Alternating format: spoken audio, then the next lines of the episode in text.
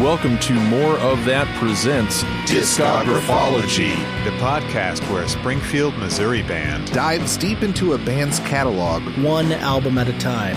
I am Matt. I play guitar. I'm Josh on bass. I'm Logan on guitar, I'm Blake and I play the drums. and we are More of That.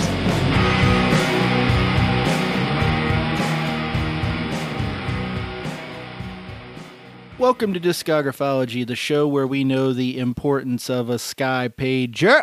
I was trying to figure out how to say that correctly. we know the importance of a sky pager. All right.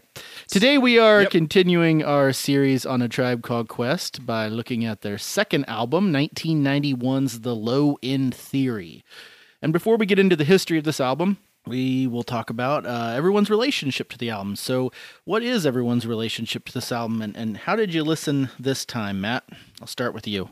Uh, I, I had heard of this album, uh, like most Tribe. Uh, I, I had not sat down to listen to it, but but I had heard of this uh, this album before. Uh, so I was you know excited to get into it. Um, I've listened to this album a lot over the last couple of weeks, um, mostly uh, in, in head headphones, doing other things. But uh, I also put it on the Apple HomePod uh, earlier this week, and and really kind of aired it out a little bit, and, and it sounded great.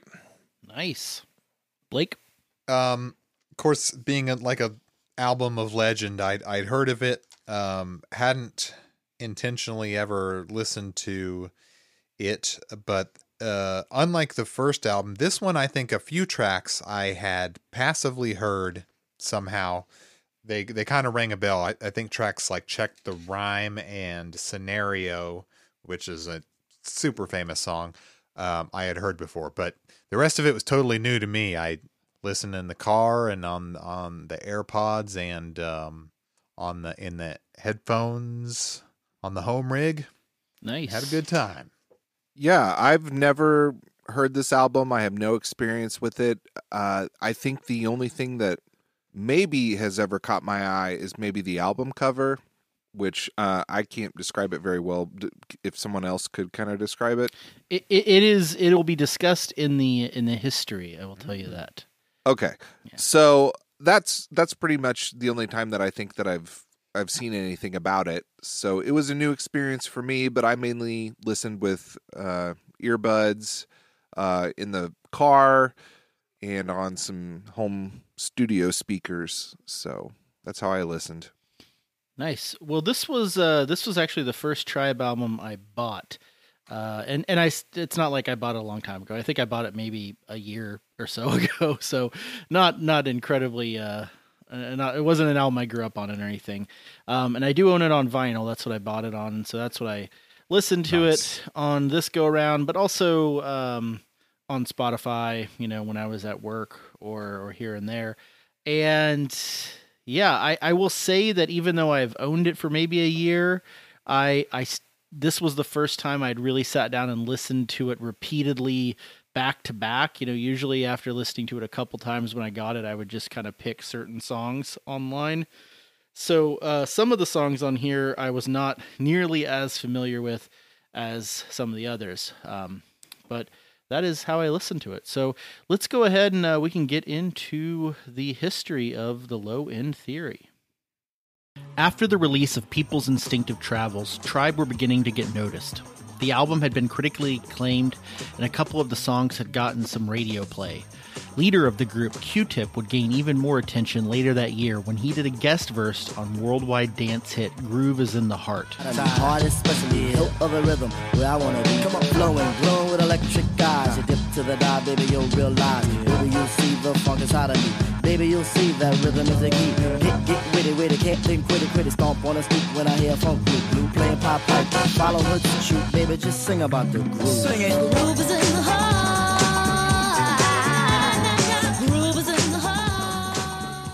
Despite the rising star that was a tribe called Quest, Tip thought that they still had more to prove. For one thing, the next record could prove their commercial worth as much as their critical worth.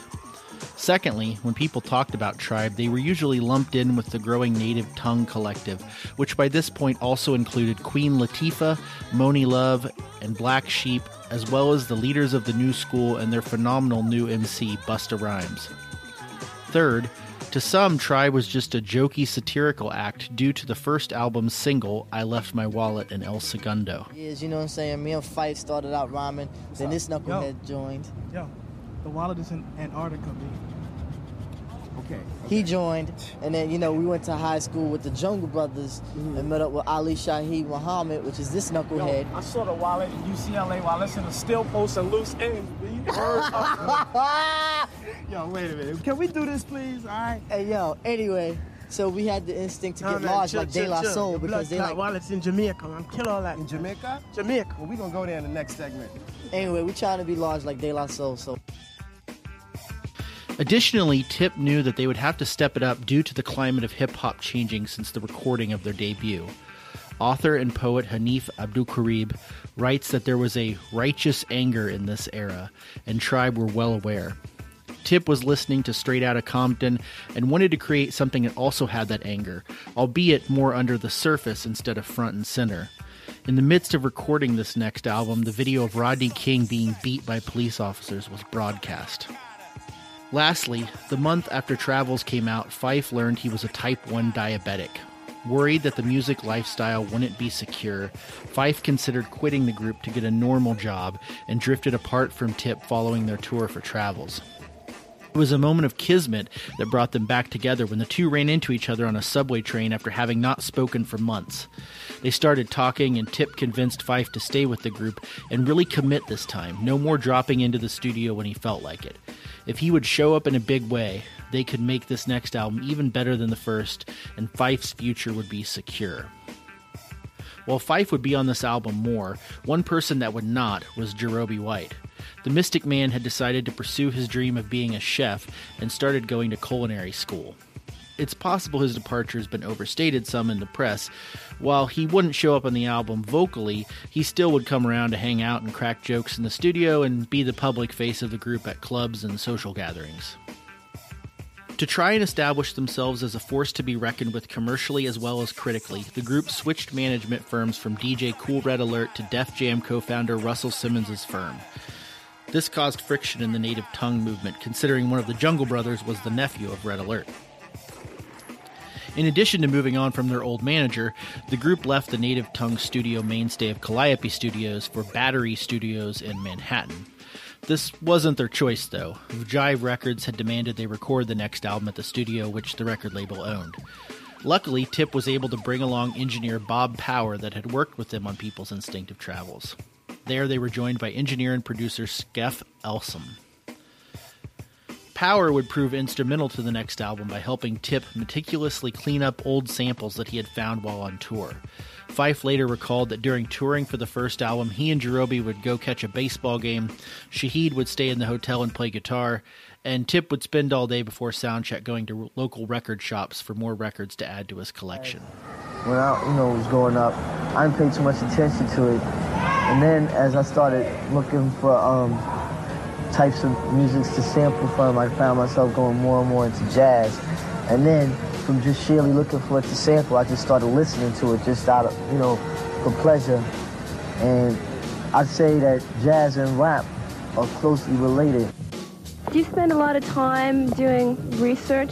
You know, when you on when you're on the road, for example, checking out used record stores to see what what kind of things you can dig out. Yeah, definitely. I, everywhere, you know, I just go just looking for stuff, stuff like in different states in America or in different countries.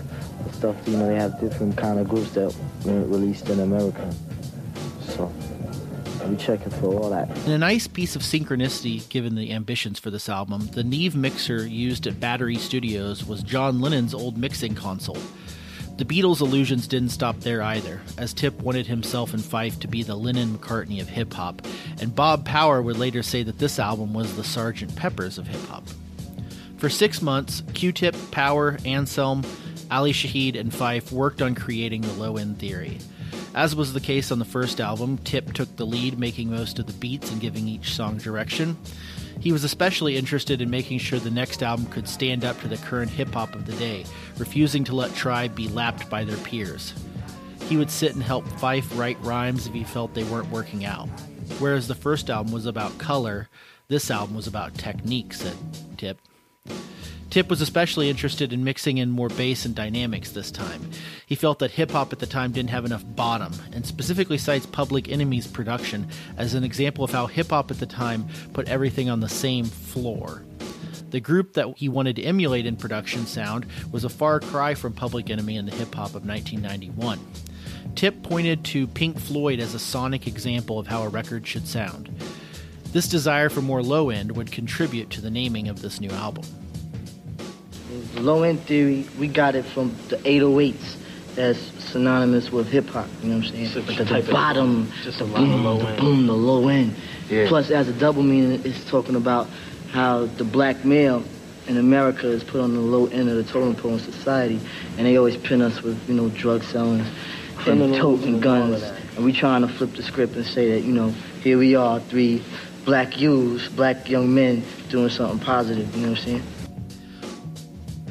While Tip's low end theory would help shape hip hop sound for the future, it wasn't always the best for the studio equipment. In a later interview, he said that they repaid Jive for forcing them to record at Battery by blowing out their speakers with the aggressive bass. Quote Ali Shaheed, The snares used to spank so hard in Battery it hurt my teeth. Additionally, the group tried to keep Jive from hearing much in advance and wanted to make the album on their own terms without label interference. The one time the label did hear the album, they came back with notes that every song sounded the same and they needed to be faster. This annoyed the group, who refused to change anything, but were starting to feel that record company people were shady. More on that later. As well as the bass being more upfront on this album, Tip made good on his promise for Fife to be more present on the album. This would become Fife's coming out party. For the first time, A Tribe Called Quest was more of a collective unit than ever before. When he came through on Bugging Out the first time we heard it, Yo, microphone check one two. What is this? What? Yo, microphone check one, two, what is this? the way that I describe that, yo, is the same way that NWA busted through the Martin Luther King I Had a Dream piece of paper on the Express Yourself video. Like they busted through that piece of paper like what? It's like how you put the perfect screw in, in, in, in, in the hole. That's what Fife was to Tribe Called Quest. Fight this, fight that. Where you going, where you at? You had one voice that was like high, and then you had Tip who was like in the middle. Tip is very smooth. Fife is very hype. The yin and yang of those two, that to me was the perfect marriage. he brought the street to Tribe Called Quest. If Q-Tip was esoteric on Pluto, Fife would bring him back to the moon. So that it was in the realm of human understanding. The final touches on this album were just as important to Tip as the rest. Maybe influenced by Pink Floyd as well, Tip wanted this album to sequence together from one song to the next. Therefore, he refused to have any skits. For the cover, he wanted to have Naomi Campbell naked and painted red, black, and green, the colors of the Pan African flag. He says he was trying to go for an Ohio Players vibe. Naomi Campbell didn't do it, but they got another model for the image, which became synonymous with Tribe. Eventually, the group had to turn in an album, and so Fife and Shaheed had to convince Tip to stop tinkering and give it up. The Low End Theory was released on September 24th, 1991. It would go gold by 1992 and platinum by 1995. September 24th, 1991 is possibly the day mainstream music changed forever.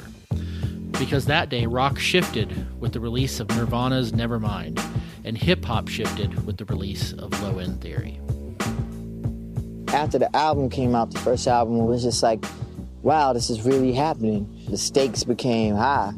And then everybody was talking about sophomore jinx. But I never was one for jinx and spooks and shit. Like, I don't believe in none of that shit. I'm not a superstitious dude. Like Stevie said, if you believe in things that you don't understand, then you gonna suffer, you know what I mean? Like, so I never gave none of that shit no weight. Sophomore jinx, the fuck is that? I'm going to make low end theory. All right, let's get to the first track, Excursions.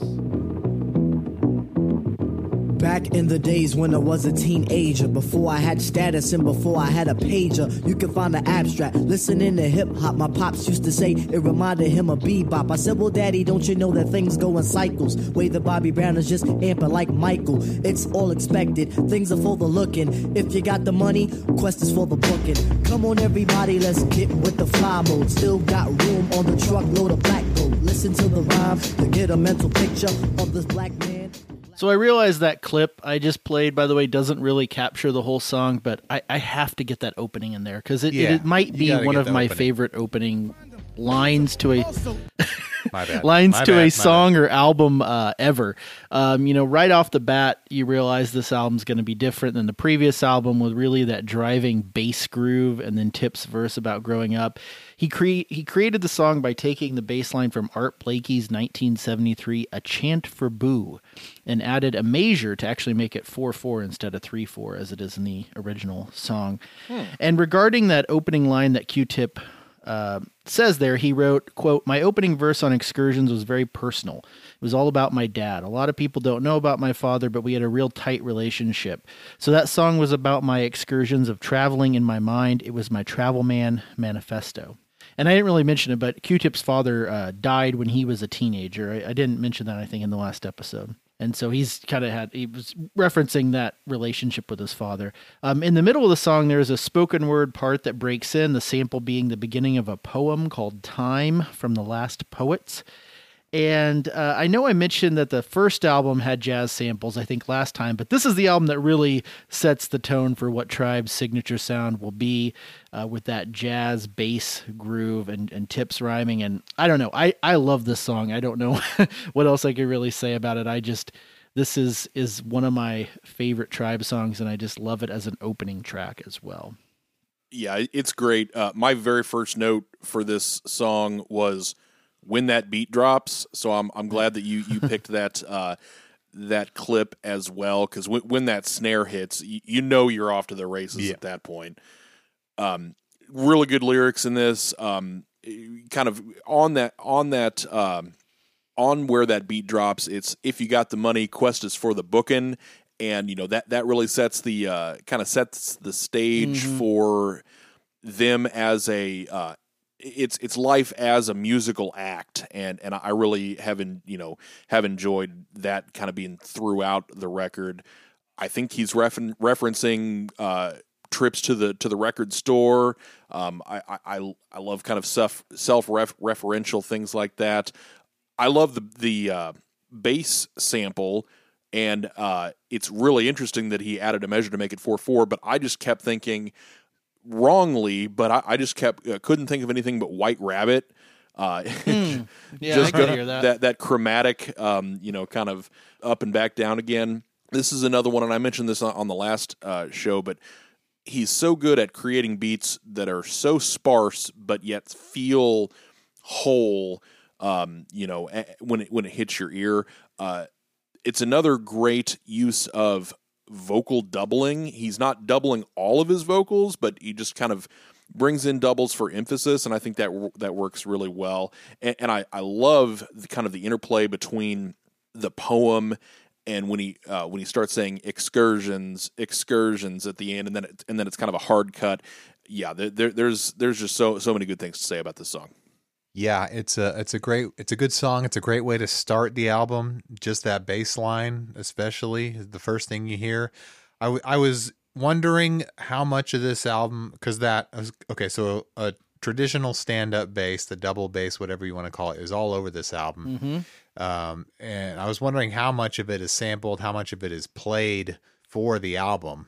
I'm sure Josh is going to fill us in as we go. Yeah, I think most of it's sampled. There's only a, one instance I know for sure is played Okay. live. Interesting, because yeah, I didn't know that about this this sample, but I I, I love uh, you you turn it up in a good pair of speakers and you you hear all the little noise and you can hear some of the sampling, so that was kind of a clue. But I believe there were also some distant bongos Hmm. or some kind of dr- hand drum or something with that bass sample. Did anyone else hear that? It, it sounds like it. Yeah, there's there's something in there made- kind of tapping it out. it was a really cool rhythmic element that it added.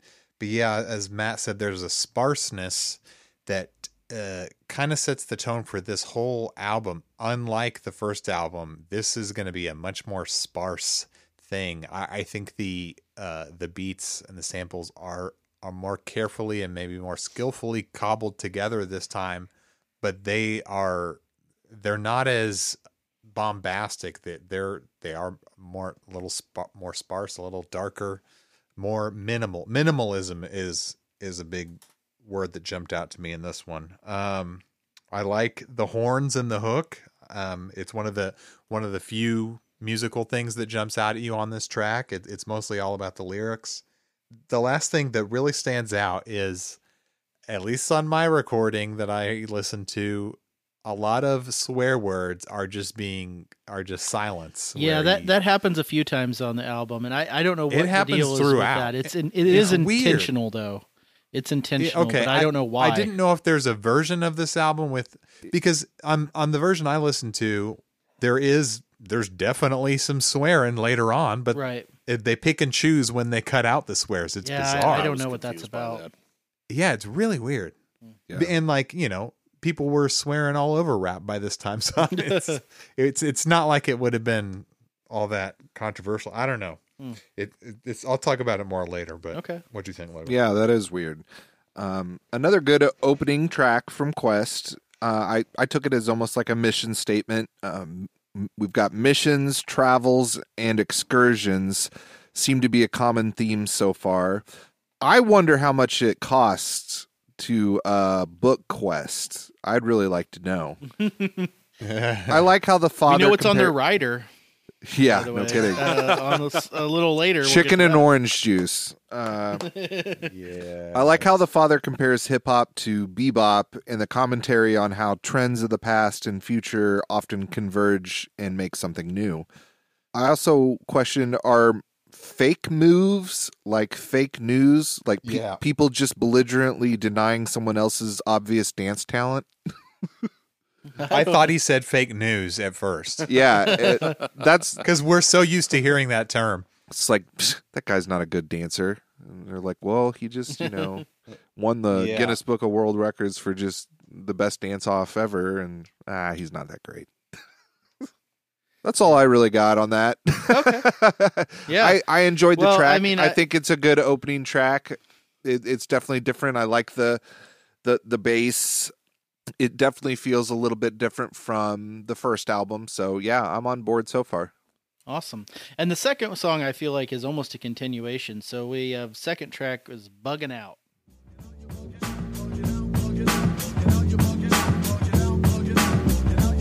Yo, when you bug out, you usually have a reason for the action. Sometimes you don't, it's just for mere satisfaction. People be hounding, always surrounding, posting, just like a migraine pounding. You don't really fret, you stay in your sense, camouflage your feeling of absolute tense. You're so off to another world deep in your mind. For people seem to take that as being unkind. Oh, yo, he's acting stank. Really So like I was saying, I think this one's almost like a continuation of the first song in some ways. The the obvious connective tissue being the the main sample, this heavy jazz bass groove with a minimal production, as you guys said.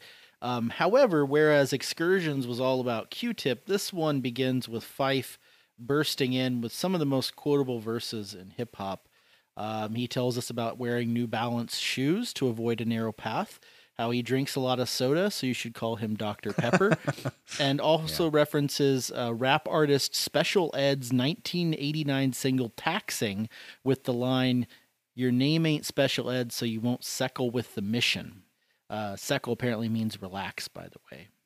Uh, when Tip does come in, he throws out an equally quotable line with Zulu Nation, Brothers Last Creation, Minds Get Flooded, Ejaculation. Which, according to Genius, is an example of what they call punchline flow in hip hop. Again, my hip hop knowledge very limited here, so I, I, I don't know exactly what punchline flow is, but I can kind of guess based on that. Um, I will summarize by saying again, I also love this one. Um, to me, excursions and bugging out are kind of like one long intro song where first you get Tip for a while, and then Fife comes in um, with his big verse, and it's just it's Tribe at their best. I feel like when they're doing this sort of minimal production, very uh, jazzy sort of stuff. Okay, first of all, Fife's rapping is great, but the bass line that runs throughout this whole song drives me up a fucking wall. oh, really? I need I need to know if I'm going insane. I can't find I know where the downbeat is, maybe. But I don't like the way that this bass line is is put together. It it's like the four or the and a four from the end of the measure carries over into the one of the next measure, and the bass is all uh, upside down, and so the flow sounds upside down to me. My brain refuses to wrap itself around this fucking beat. There's nothing wrong with the lyrics or the or the rapping. Am I the only one that had this problem? I can't find the downbeat, and it's messing with my mind. I didn't really try to count it or anything. I just felt it out, Yeah. and it felt really good to me. I think it's the uh, drummer in you. I don't know. Well, it may be, and One, yeah, the way the drums three, come in in this song, two- I, I don't know how to count it. the drums it- the drums don't come in on the on the one either, and that that doesn't help. And that it, it, you think you know where the downbeat is, but that's not where the downbeat is, and that's what drives me the most nuts. Um, Logan, you know the song, the the title track with teeth. yeah. This song does the exact same thing. to Okay, me. yeah. That's and I see what you're Dave. Grohl. Dave Grohl will back me up. He, he couldn't find where the fucking downbeat was, and Trent was like, "Where do you think the downbeat is?" Because that song is all fucked up. That Yeah. song drives me nuts. Oh man. anyway, it's just like a personal thing. It's weird to me when I get thrown off the beat like that. Uh, I shouldn't. I won't go on too long about it, but you know, the I, I did watch the music video, um, which reminded me of something from Odd Future. Maybe they're wearing these bug out eyes, It's pre- and they look like Simpsons. Maybe just these big white plastic Yeah. things in their eyes, And it's a it's a uh, like combination video with jazz, which we'll talk a little bit about later. yeah, it's a video within a video, very colorful within a black. It's it's strange. We'll talk about later, but yeah, it's hard for me to like this because the beat and and the downbeat. Man, I'm sorry. bugs you. Oh, well, I'm like, finally, we get some Fife. Uh, this really changes the dynamic, I think. That bass line, be thick, I said. I'm loving the jazzier feel so far. I like this one quite a bit.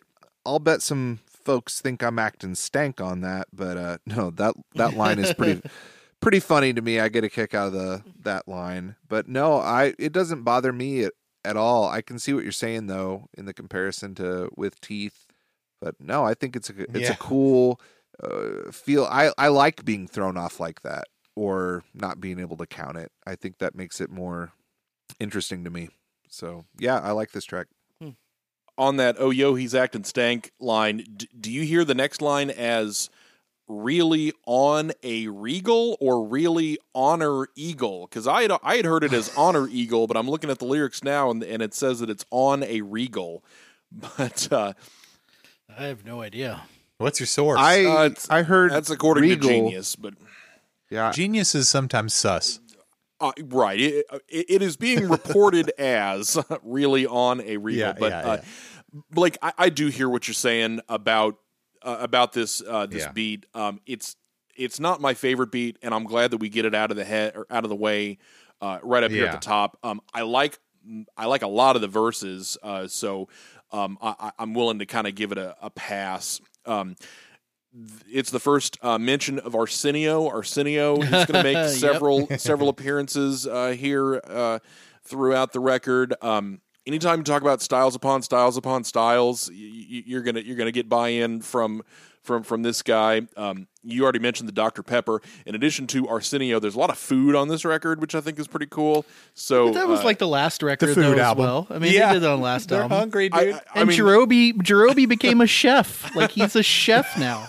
Like, Uh, so yeah, I like the Dr Pepper. Um, and, and Fife kind of gets uh, kind of gets uh, philosophical for a second when he uh, he has the line about um, he doesn't want to go around acting like it's all about me, but even in or in deep in my heart, it really could be. I, I just I thought that was a really uh, really nice couplet, and uh, so yeah. I, n- not the best, uh, not the worst. Uh, that's a line from the song. I, I like their uh, their kind of humble brag, and uh, that's also kind of how I feel about this song. It's not the best, but it's not the worst. nice. Let's get to the next one and we'll see what people uh, think about that one. Rap promoter. The abstract rapper says, I want chicken and orange juice, that's what's on my rider. And my occasional potato by a writer. Don't forget my pastry, make sure they're tasty. I'm not the type to be pushy or hasty. See, I'm the type of bro that's weird in the ghetto. Took a few shorts before. Now the only ones I take are the ones that I wear. Ain't taking no shorts no more. Now.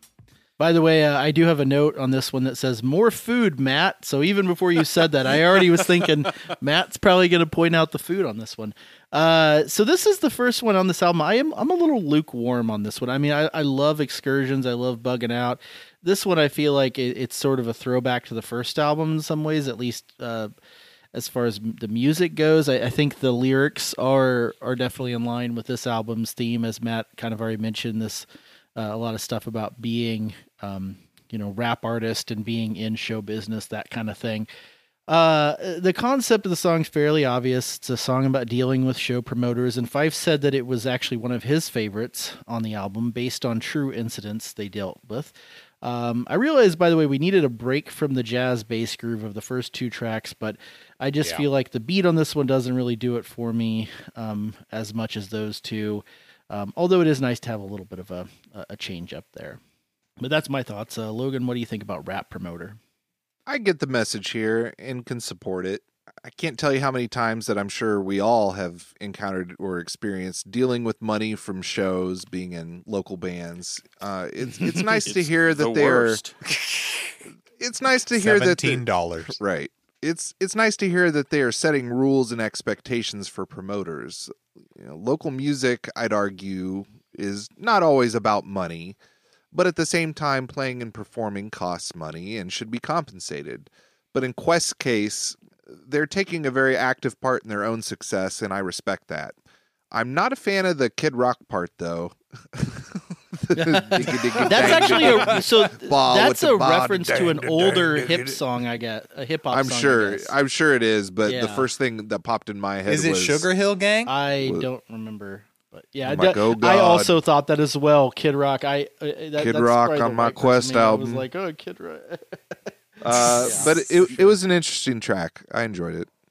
yeah, I- I liked this one. Um, I, I didn't uh, didn't mind the the dang digga dang da dang. Uh, I had first heard that um, Mos Def on when he was on uh, Chappelle's show uh, through one of those in, in there, and I didn't know if he was referencing this or if this was a reference to uh, to an earlier song. But I, I thought that was neat. Um, uh, I, I guess you'd maybe call it more punchline flow. Uh, it's too damn cold outside.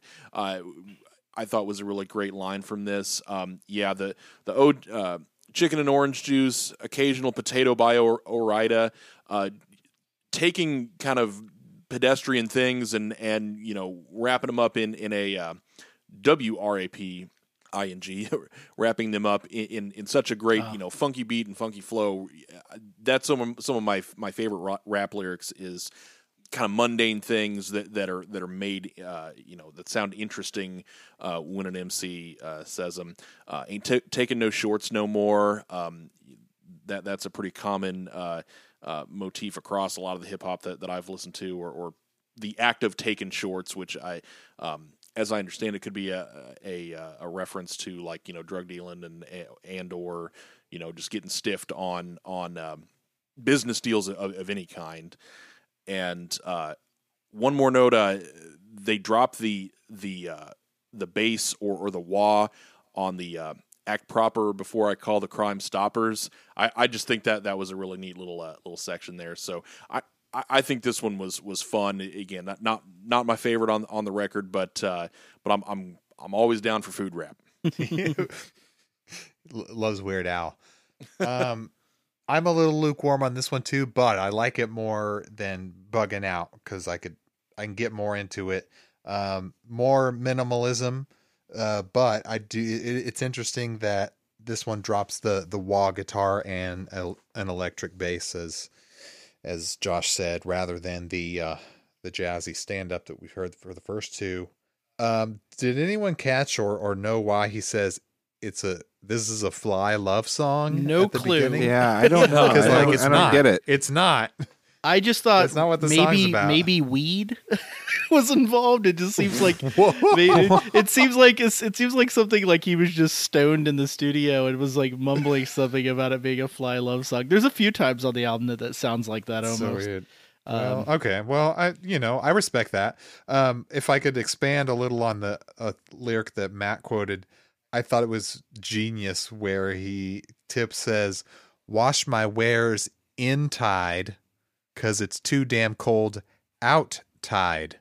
I think that I think that's what he says. If he, Yeah. it's clever either way. Yeah, chicken and orange juice. Obviously, that Mm. that I mean, he, he the man good. knows what he wants on his rider. Yeah. can't blame him. Yeah. Uh, by the way, uh, you know what else might be on that rider with the food is butter, which is the fourth track, butter. Use 'em, also abuse 'em. My whole attitude is new day, next hunt. And believe it or not, they all got done. But here comes Flo with the crazy whip appeal, and I'm all too man, like Alexander O'Neal. Is this really love? Then again, how would I know? After all this time, trying to be a super hoe. She finally played me, but yo, I'd find another, cause I've got the crazy game, and yo, I'm smooth Hey, yo, like butter. It's like butter. It's like butter, baby. It's like butter. So this is widely considered Fife's big breakout moment in Tribe. It's the first track we have heard in which he's the only MC on it, although Tip does join in there on the hook. Um, apparently, he wrote the rap before the first album even came out, and when the beat was presented for this one, Fife and Tip got into an argument, insisting on who should be on this one. Fife wanted it to only be him, and Q-Tip wanted to uh, be on it as well. Some sources say it even got pretty heated between the two, and in the end, Q-Tip acquiesced, kind of considering that there were some songs on this album that are just him, um, that he would give this one just to Fife. And uh, later, Q-Tip has said in interviews that this is his favorite track on the album, kind of in retrospect. So uh, it's kind of interesting little turnabout there. I, I like this one better than the last one for sure. I really enjoy the beat and the kind of weird hook when it comes in there.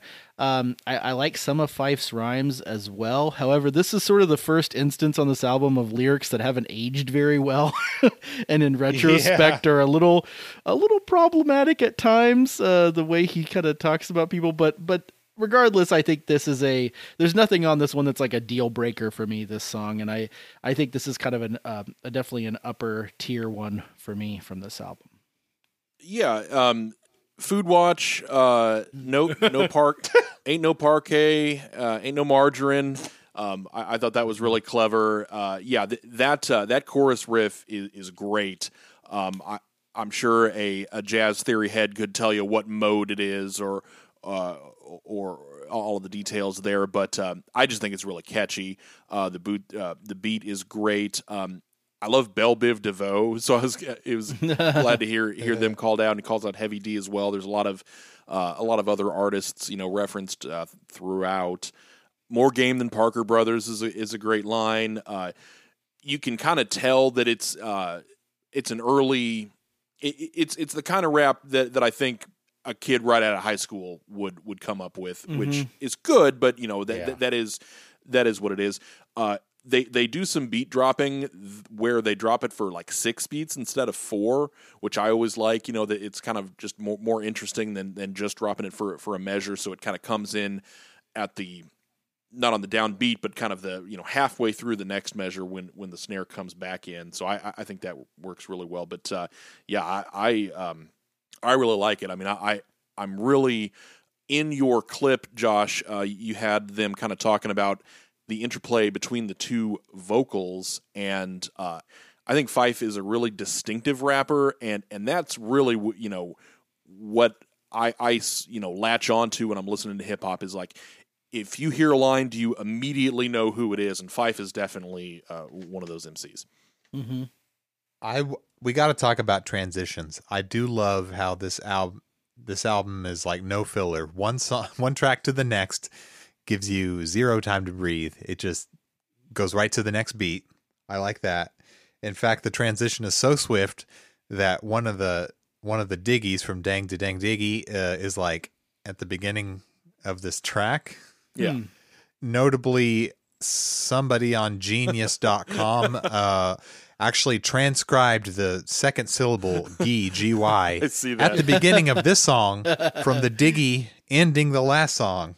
Uh, I thought that was pretty funny. But yeah, th- this album is so lean. You know, there's no um, there's no fat. It's all been trimmed. There's no stupid time wasting skits, as Josh mentioned.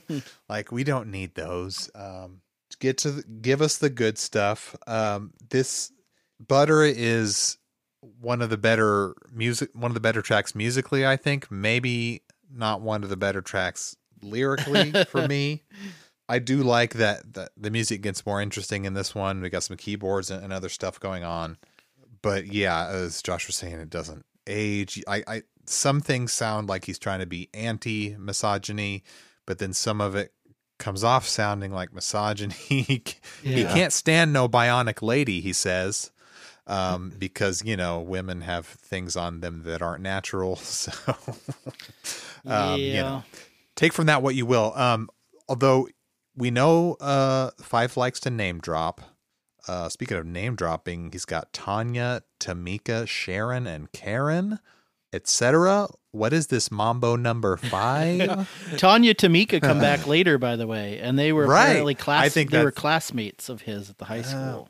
apparently. I thought that was really clever how they did bring those names back later. But yeah, that's my thoughts on Bun Butter. Well, it's it definitely sounds like a track about trust issues. It's it's a nice autobiographical look into Fife's love life, I suppose. I'll bet it's difficult to go from being somewhat of an unknown rap star, uh, unknown to become a rap star, and how people start treating you differently. Um, I I do think it's a fun track. I agree that there it could be kind of problematic, and I feel like it's almost like this album's Bonita Applebum, but Yeah. less repetitive and off off putting to me personally. So I I enjoy this one. I I like that it it features Fife. I like his autobiographical perspective. It's just interesting and fresh to hear, but at the same time, like you guys said, a little problematic. So yeah, Yeah. I, I'm I'm basically in, in, in agreement. But I, I I like the track. Well, we heard a lot from Fife on that one, so we should hear from Tip, right? Uh, the next track is Verses from the Abstract. On your back and you're coming to the house of the jazz, of the funk, of the rhythm. All the goods are welcome, but if you're a villain, I'll just wait and debate. Contemplate your arrival. If flexing is your motive, then you don't like survival. The abstract is speaking, the heartbeats is reaching to black and Puerto Ricans, cause they're butt naked, streaking through the ever murky streets of the urbanized areas. Blasting out the speakers is the hip hop hysteria. Craig is in the house. So we are back to what is arguably the jazziest based on the album, um, and this is the live bass. It's provided by Ah. veteran jazz double bassist Ron Carter. Uh, Carter had played with Thelonious Monk, Eric Dolphy, Herbie Hancock, just wow. uh, a murderer's row of jazz greats. Uh, and um, you know, I don't know enough about jazz to to go through all his bona fides, but he apparently is is the real deal. Um, he agreed to play the bass live on this track at the request of Q-Tip. Um, also guesting on this track is Vinia Mojica. She had been in the crowd noise segments of People's Instinctive Travels when Jarobi's kind of doing his little Mystic Man rap thing on that album. And she'd also been on a De La Soul song in 1991 as well. Um, Fife, by the way, considers this Q-Tip's best work on the album. I- I'm a little more lukewarm on this one, but I do enjoy it. Um, it isn't bad. It isn't great either. It's just sort of middling for me. I do think the bass is dope. Uh, and I also appreciate all the shout outs to people. Like he shouts out Ron Carter, De La Soul, Busta Rhymes, Bob Power, like all these different people that are around them uh, get shout outs. It's, it's just a very laid back kind of song. The I believe that's the like the chorus part is just all shout outs, right? And he Yeah. changes it up each time. And anytime somebody shouts out the engineer and says, Hey, I respect you, I appreciate you. I st- I stood up and clapped when he said Bob Power, the engineer, is in the house. I was like, yes, finally some respect. uh, I I think verses from the abstract is is maybe the most interesting uh, musically thus far, and some of the best lyrically thus far as well. Um, I like that he kind of teases that you're going to get Busta Rhymes later on. I think he calls uh, Tip calls Busta his protege, and maybe that was that's that's kind of true. Wa- was he? Oh, what he was, from what I understand, he was actually kind of found and named by Chuck D. Uh, Chuck D is the one that gave him the name Busta Wow. Rhymes. So I, I don't know. I've never heard about Q-Tip sort of being his mentor. Chuck D maybe, um, but he Uh, was pretty young. He was a about a pretty young guy. Busta Rhymes was definitely a young MC at this Yeah. point. Oh, he had to have been, but we'll get more on that later. Um, there's a part where he says something about fetish for some booty, which you know I'm gonna you know I'm gonna latch onto that, and I had to I had to read this comment from Genius.com. Um, from from the geniuses on this website. Also, a triple entendre where he says booty, funky, and duty, which tie into each other because booties are funky and duty, as in duty, meaning people use their booties to duty. Hmm. Is a fucking four year old writing genius.com? Booty uh, duty. like, uh. what the fuck, man? This is. I haven't seen this kind of stuff since Applebum. Um, th- this has some weird horny stuff. Like girls love the girls love the gym. Is it J I M? Like the I gym? think it's like his dick. Is that with a Yeah, G I- or it causes J? crazy friction, exactly. man. I'm Crazy pretty- friction. This is nasty stuff. Dude, you you don't even know. I'm still saying, wait till Midnight Marauders. You, there's some shit on there that you're gonna be can't ha- horrified I- by. I can't handle more, man. Your demise is coming up, and I want your man to watch. That's just blowing away your your enemies. um, d- also love Ron Carter on the bass, of course. I thought he said Rock Harder, which is uh, one of the porn star names from Boogie Nights. So yeah, nice. I dig the stream of consciousness approach to this. Uh, Tip is definitely a wordsmith. Uncle Mike is in the house. Who, who's Yeah. Uncle Mike? Who I is think it? that might be Kool Red Alert. Maybe he, had, I thought he was somebody's. He's the uncle. actual of- uncle. I just want an actual like Uncle Mike's just sitting over there drinking a diet coke. Yeah, he's Like, the uncle of one of the Jungle Brothers. He's in so the he- house. that might be who they're referencing. Okay. Uh, but I do love the stand-up bass by Ron Carter. That was definitely a standout and definitely something that I latched onto. It's just groovy and just sounds so so smooth. And I like the Vinia Mojica vocals. I like this one. I don't have any problems with it. I, uh, yeah, I'm on board. I feel like this this could be this could be Q-Tip's mission statement overall. Um, Yeah. You know, we've talked about the bass. The bass is great. Um, there there's a line about uh, the beat is hard but gentle, and and yeah, that that's that's that's been my experience with with Tribe up to now. Is that yes, you know, this hits so hard, but yet it's also so smooth. Um, you know the uh, that rhythm or that guitar line uh, really just kind of uh, put puts you in in this this smooth, thoughtful mood. Um, I liked the uh, what what was her name? Uh, Vinica Mojica. Vin- Vinia Mojica. Vinia Mojica. I, I loved her lyrics uh, or her her vocals. I, I feel like I don't know what the timeline would be, but maybe this this might be patient zero or or an early entrant into quite a few uh, hip hop songs that that have that female vocal on the chorus, uh, much like uh, "Thuggish Ruggish Bone," the the Bone Thugs song, uh, ma- made me think of that. The ever murky streaks of the urbanized areas. I'd kind of had some issues, or or at least just some thoughts about uh, the lack of variation in cadence and flow on the last record, and, and I think that that this is the best of both worlds because he's he's pretty consistent, but then he'll kind of throw in some uh, some variations on it uh, that that really stand out uh, in, in the context of, of of the rest of the um, the verse, and, and yeah, th- this one just really really works for me. Nice. Well, you, you've got some uh, very, uh, very musicality kind of thoughts there, Matt. Um, have you have you thought about being in show show business? trying to think of how to transition into the next song, which is show business. Seems in 91, everybody wanna rhyme and then you go and sell my tape for only $5.99. Please, nigga, I worked too hard for this. No more will I take the booty end of the stick. Bogus brothers making albums when they know they can't hack it cause they lyrics display like eight ball jackets. Now tell me I can't tear it up. Go get yourself some toilet paper cause your lyrics is butt. Do you wanna be in the business? Some people can't walk straight line. In the Some of these brothers can't rhyme. And Hey yo, I'm trying to get mine. I, I put that clip in there just for you, Blake, because I know you enjoy the line about your lyrics as butt.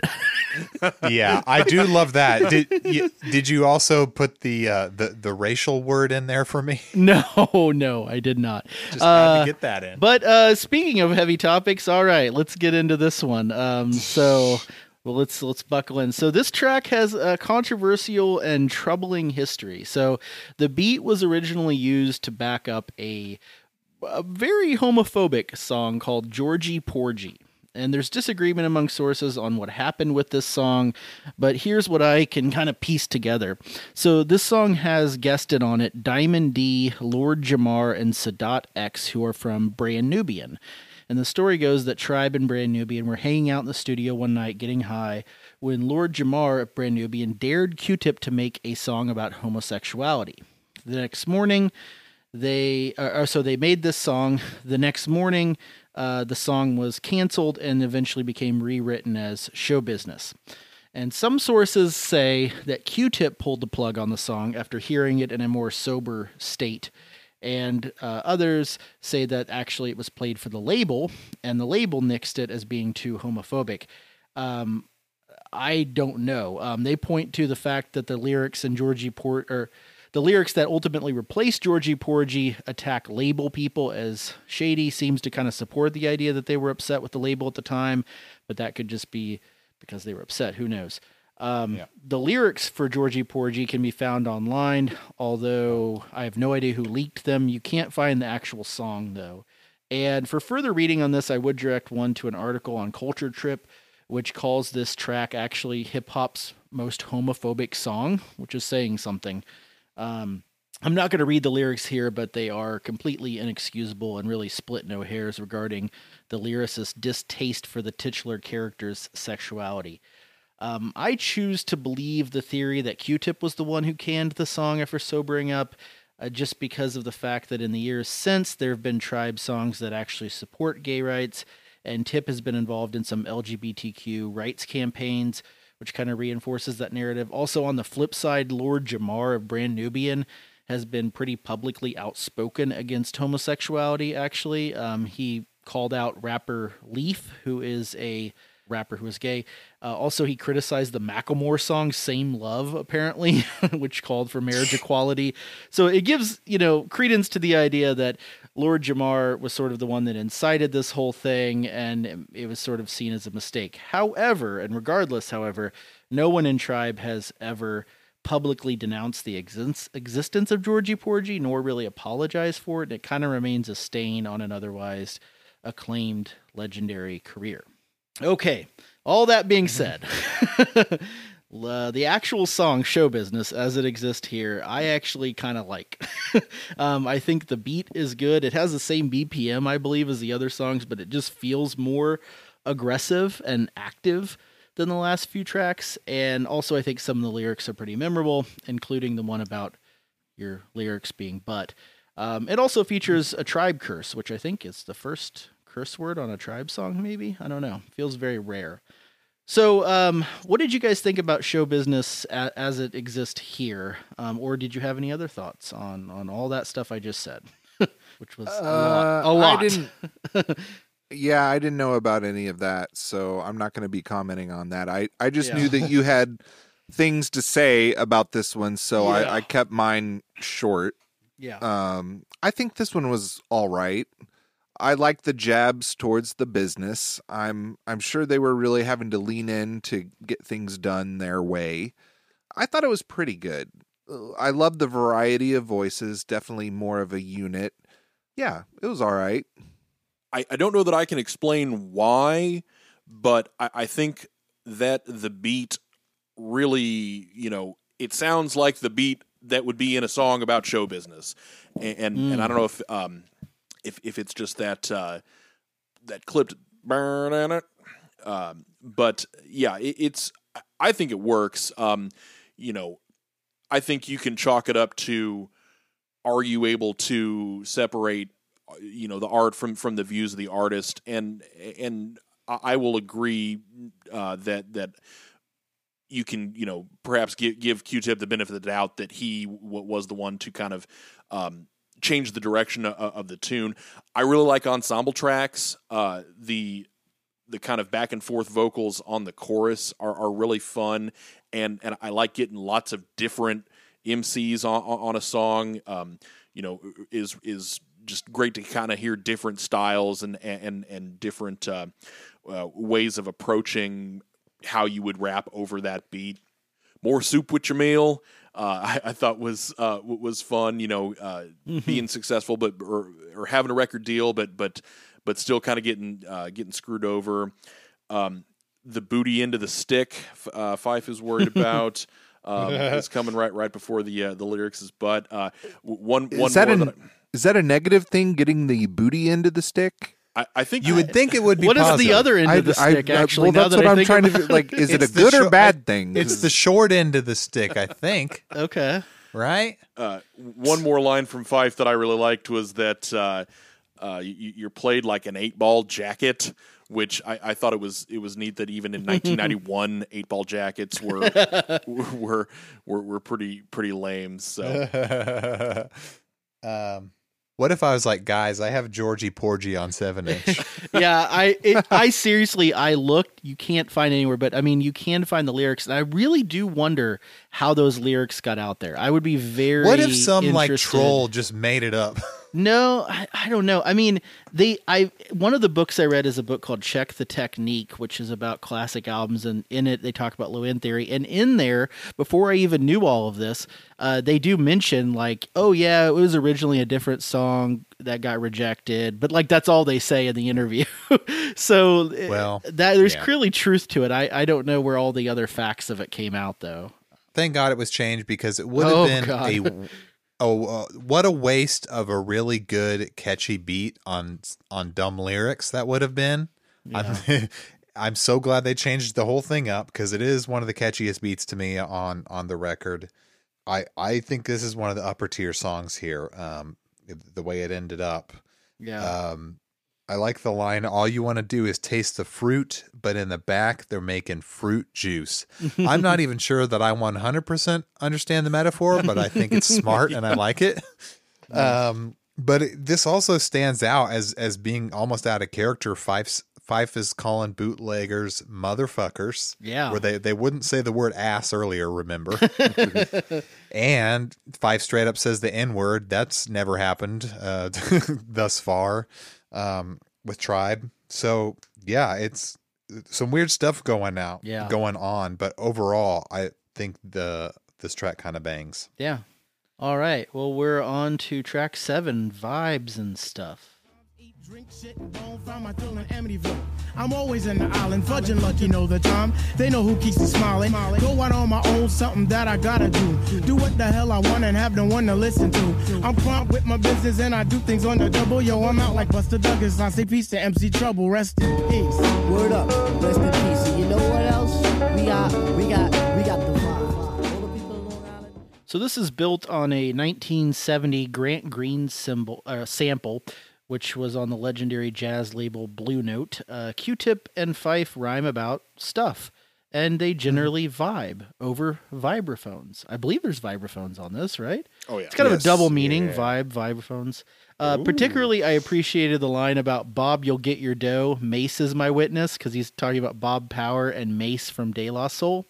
Um, Blake, did you appreciate that line about an engineer getting paid? By the way, I I fucking missed that. I can't he's believe like I missed Bob, that. you'll get your dough. Uh, also, there's a shout out to Vinia Mojica's mom at the end. She died during the recording of this album, so it's kind of a interesting little uh, reference there. Also, kind of an Easter egg because he says, "My name is Q- the name is Q-Tip, the Midnight Marauder." yeah, which is I the name of that. the next album. So it's almost like he's kind of uh, hinting at it. Um, overall, I think this is kind of an enjoyable, if lightweight song, which is, I guess, necessary after the intensity that is uh, show business. yeah, this is right where I want to be. Uh, the the intro uh, to to this is great, and yeah, just that that vibe note that kind of carries th- carries through and carries over the rest of the beat. Uh, I, I love the drums on this. It's it's kind of got a you know a, a shuffle feel or a you know uh, it, it just really works and and really sets the tone for you know just kind of a, a really chill song. Uh, the, he Q-Tip compares himself to uh, to one of the the brothers Grimm, which I thought was a really uh, really smart line. Um, they're doing the uh, repeat the last word of the line every other every other line. You know, I think that the there will be no duds here here. Uh, that always works for me. Um, Fife uh, just given his measurements, weigh a buck 50, 36 waist.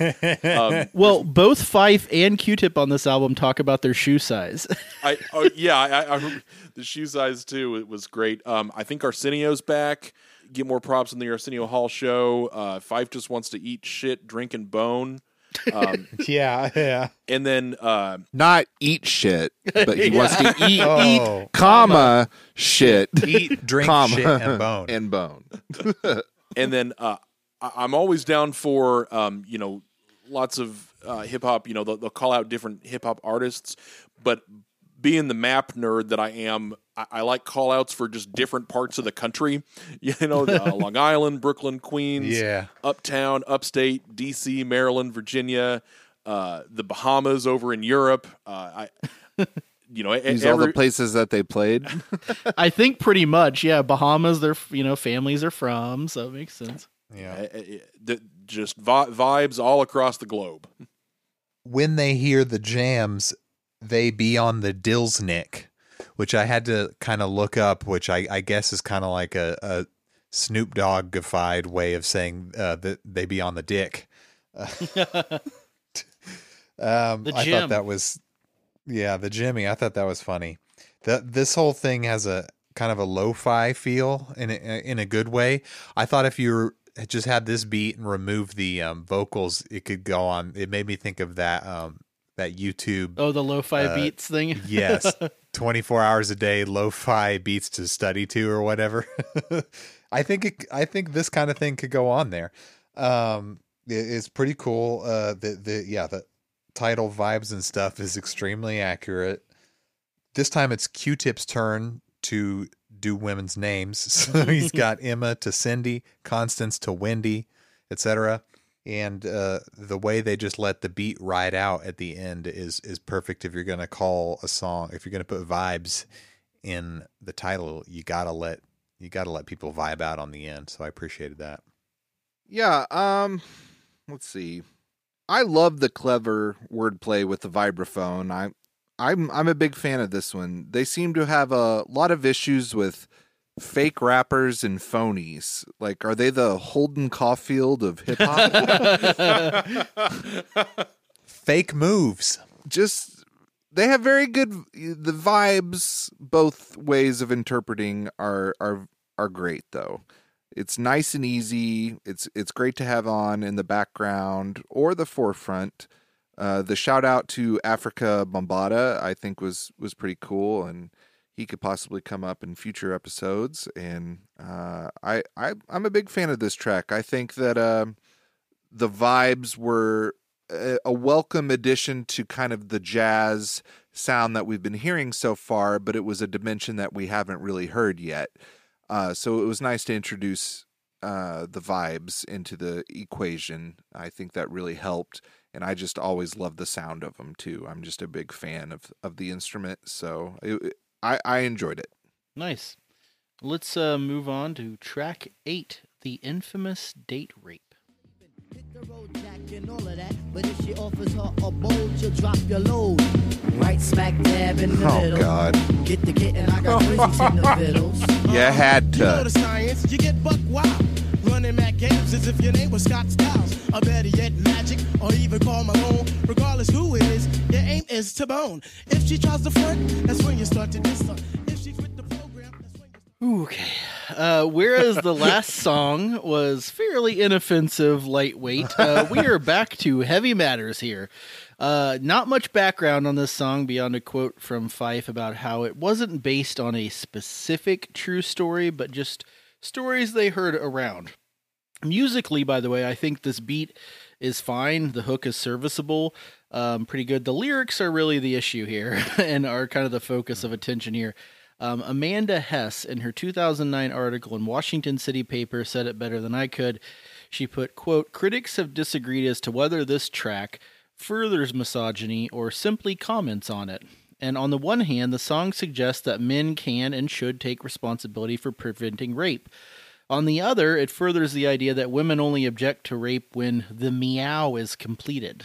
um, I my interpretation or how I felt listening to it was it kind of starts off Tip as sort of saying date rape is a serious issue to be addressed, but then Fife's verse and Tip's later verse undercut that seriousness pretty handily, and so it's it's hard to say much about this song um, given the the lyrical content, which is probably aged worse than most other lyrics on this album. um, and I don't know. Uh, what did you guys think about infamous date rape? Did you do you think it was saying date rape is serious, we need to pay attention, or kind of furthering the? I don't know what what to say about it really. Blake, your first. I here. had I had pretty much the same th- thoughts as what you were just saying and quoting. The song doesn't know what it wants because yes, he does start out like this is going to be an issues song.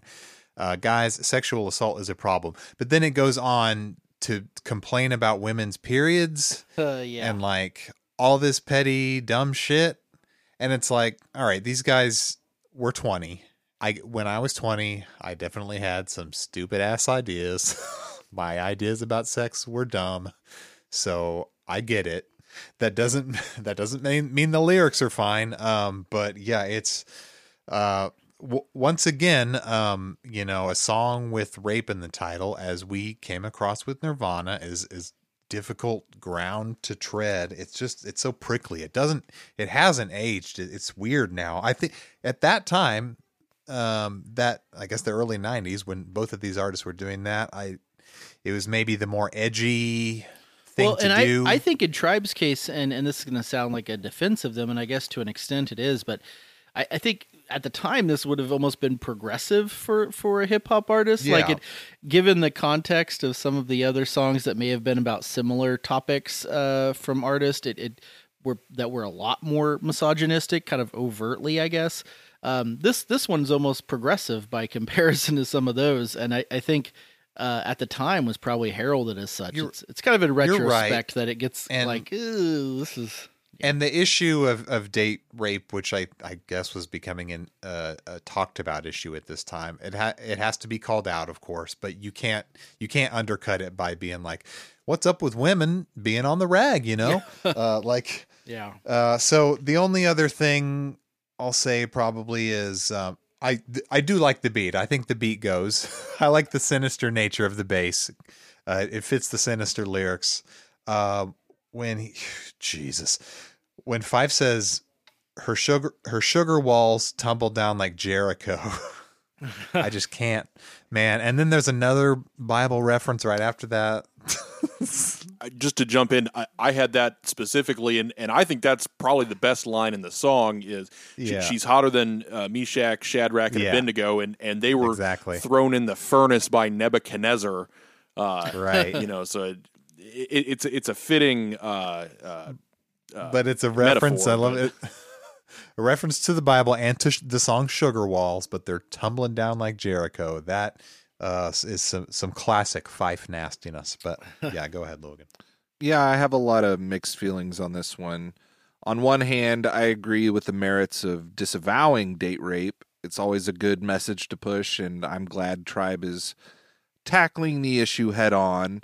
But on the other hand, and I may be misinterpreting, but it also seems to be throwing in their own humor into it, which I find a little off putting. It's almost distracting from the message. So it's a topic that makes people uncomfortable. I mean, it's that's not uncommon. I but I think with the polarity here, it kind of makes me a little wishy-washy on how I feel about it. It's it's a track that may have some poignant commentary, but also it's not the most fun to listen to. I'm I can't think of too many songs that are about rape that I I can honestly say like, oh yeah, that's a great song. Um, Yeah. I really enjoyed listening to that. Uh, It, it's not something that I I appreciate the message if if they're disavowing it, but at the same time, like you guys said, it's kind of undercutting as well. So it's it's a little confusing. I don't, and I think that's where I get caught up, and I'm just kind of like, I don't know how to really feel about this or what they're really trying to say or or what. So yeah, this I wasn't a big fan of this track. I, I kind of feel like this this song like is the equivalent of like hitting a a shallow pop up to the first baseman. You know, like they they they wanted. Hmm. I think they wanted to do something, but they were either in b- both in the execution and the you know just where where they were when when they were uh, when they were making it. It, it just doesn't work um, because it, I, I listened to this song several times and I've you know looked through the lyrics and I've and I've tried to kind of come up with you know with whether or not what we've been talking about you know is it is it decrying it or is it excusing it um, there's a there's a lyric of girly girl cried rape and that's usually where I kind of have to say come on guys. Yeah, so exactly. you know and and it's a shame because uh, one thing you know at the very end they they had that that sample of you know classic example of a date rape but they cut the classic example of a date. And and, and I, I see things like that and, and some of that that first verse from from tip uh the percentile rate of date rape is fat I, I just don't think I, I just don't think they pulled it off, and it's a shame because it it, it is a good beat. Um, I had the same thought, Blake, that it's. I heard the sample and I was like, ugh, and then the beat, or excuse me, I, I heard the. Um, it opens with the classic example, and then the beat comes in, and like, yeah, that's you know this this sounds like how I feel about what this song is going to be like the first time I heard it. So, Mm. um, that that's really all I have. Um, so we we should uh, we should check the rhyme. Well, and before you move on, sorry, I, to to your point, Matt. Um, if you want to hear uh, an example of them doing a, a kind of issue or topic song in a much more mature manner, their last album, the one they put out in 2016, you can definitely tell there's some maturity there, and they they don't necessarily have songs as direct as this one, but they do talk about more like pertinent issues, and it it's a lot easier to digest and it, it, it's it's better for sure. But uh, yeah, uh, uh, Blake, I have a question. Are you on point, Blake? Uh, what does he say? Oh, All the time, you, you- Tip? You, fucked this up. Yeah, yeah. All the time. man. It's all right. Drop it. That way used to make spiffy like Mr. Clean. Um, um, a tidbit, um, a smidgen. I don't get the message, so you got to run Okay, the pigeon. you're on point Fife. All the time, tip. You're on point Fife. All the time, tip. You're on point Fife. All the time, tip. So then grab the microphone and let your words rip. Now here's a funky introduction of how nice I am. Tell your mother, tell your father, send a telegram. I'm like an energizer 'cause you see. All right, I will not bury the lead here. This is probably my all-time favorite Tribe song. I'll just throw that out there right now. Um, it was one of the first I ever heard, and I still think it's possibly my favorite beat and lyrical rhyming combination. Um, I love it anytime there is uh, Fife and Tip rhyming back and forth in tandem, like more so than like you do a verse and then I'll do a verse. Like when they kind of do that back and forth thing. I don't, I don't know. I, I love that so much. Um, and as far as background goes, Fife says the original version of this didn't have horns and was actually really dark, like a Mobb Deep song. but then they added some horns and brightness, and it it kind of uh, you know it lightened up a little bit. And you know, Fife also says that the rhyming between him and Tip going back and forth was pretty natural to them. Um, it was something they had done since they were kids. Um, I feel like this song is just pure fun. Um, it gets sandwiched between kind of two more serious social commentary type of songs, but I, I just uh, this is one of my favorites. I, I can't say enough about it. I, I love it. Well, Josh, uh, oh. I have a feeling from maybe this point on, I, I our opinions are going to both To differ? fluctuate. We're going to start differing a whole lot. Uh, this song is okay to me. It it seems like the whole album could be kind of summed up with this song. I feel like I've already heard this song at this point in the album. I wouldn't say a trite called Quest like Bonita, but Trite maybe Quest. but maybe more Q typical. Uh, it's Okay. just kind of middle of the road to me. I feel like I'm getting a sense of them getting a little more confident in contrast to the first album, and that's great. Not necessarily arrogant, but you can tell that they know their worth. And I I do like the call and response, and for some reason that part, Josh, uh, you kept popping into my head. I can't really What? describe it, and I might be able to better talk about it later. But I you you kept popping into my head on this for some reason.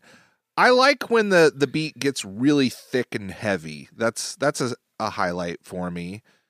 It's another kind of laid back style, which I I could use more variety. I feel like I just feel like by this mm-hmm. maybe if it were placed earlier in the album, I would have been more into it. But by this point, I feel like I feel like I've heard this song kind of, but it, it's good. I do like the call and response. That is very memorable. But other than that, it's just Q typical to me.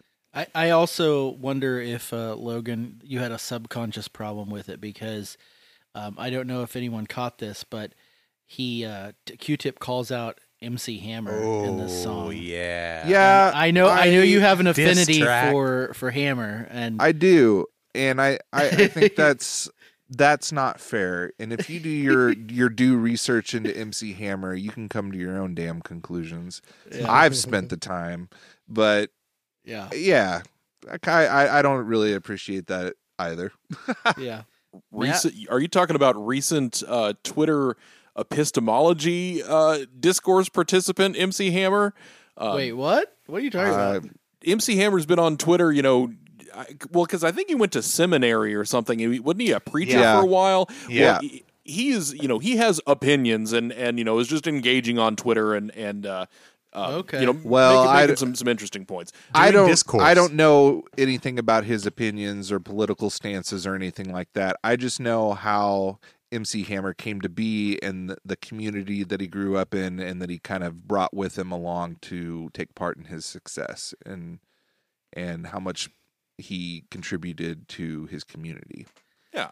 I'd like to. Um, Th- I'd like to throw in Matt. You got to get off Twitter, man. You're getting brain. You're gonna get the brain rot from Twitter. I I am not brain. on Twitter, so I don't really I I have no idea anything that goes on Twitter. Twitter brain is a real thing, and I've I've got it a bit, and it's man, it's toxic. I just I, I guess I don't under I well that's a whole nother topic, but All right, yeah, uh, yeah. Matt. So, what are your thoughts on uh, checking the rhyme, though? uh, Logan, everything you said is is correct, but I don't care. Th- This song is I, I, I can't I can't not like this song. I mean, you, you're you're exactly right. It isn't in the right place on the record. I don't think Fife's verses are are quite as compelling. I, I like all of his I, I like his lyrics, but it's got that kind of more. It's got that less sophisticated cadence to me, uh, which just kind of puts that uh, that kind of you know it, it just gives you a weird taste in your mouth maybe or or, or says huh but still as a whole it it just works so great um the um a tidbit um a smidgen uh, it's it just really you you can't help but smile and kind of you know bob your head along with this uh you know tell your mother tell your father send a telegram um we, we were making jokes earlier about uh, that this is uh, Fife Dawg for Duracell, but he references Energizer here, so he, he's making you know he, he's repping Oh. both battery companies. you can't play both sides. And they were recording at Battery Studios. highest bidder, highest my bidder.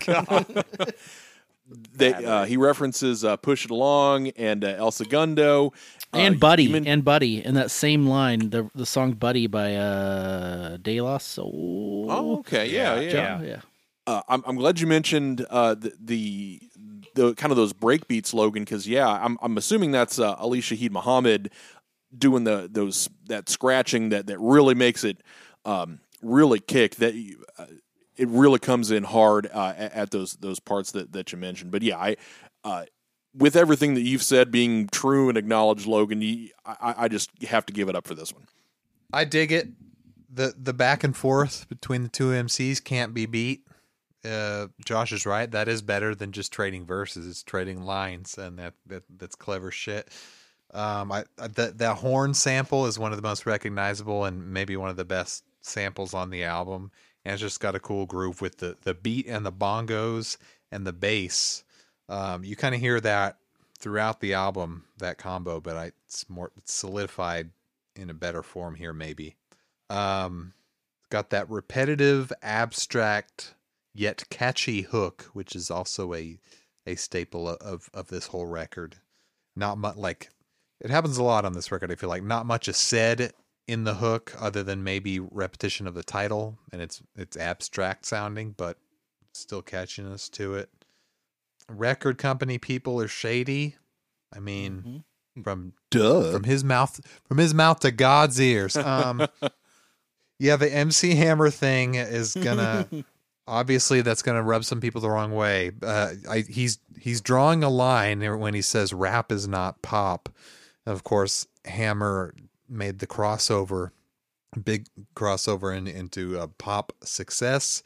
And of course, that's going to ruffle some feathers in the rap world. They're purists. Um, yeah, purists. As a uh, self-avowed pop head, I can't be too mad about it though. So I, so I, I'm not going to take sides here.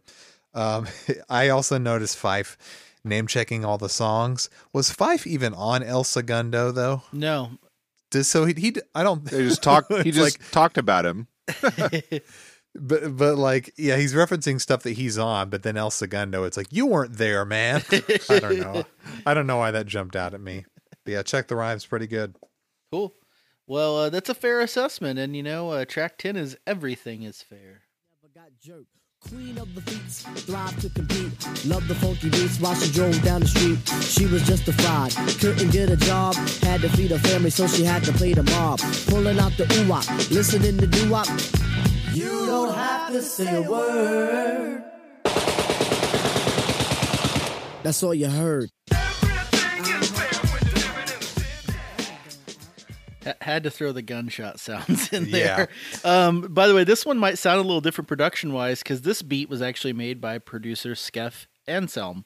Um, Anselm used a funkadelic song, and uh, he actually notes that his bass is not as high in the mix on this song as he feels like the other ones on this album are.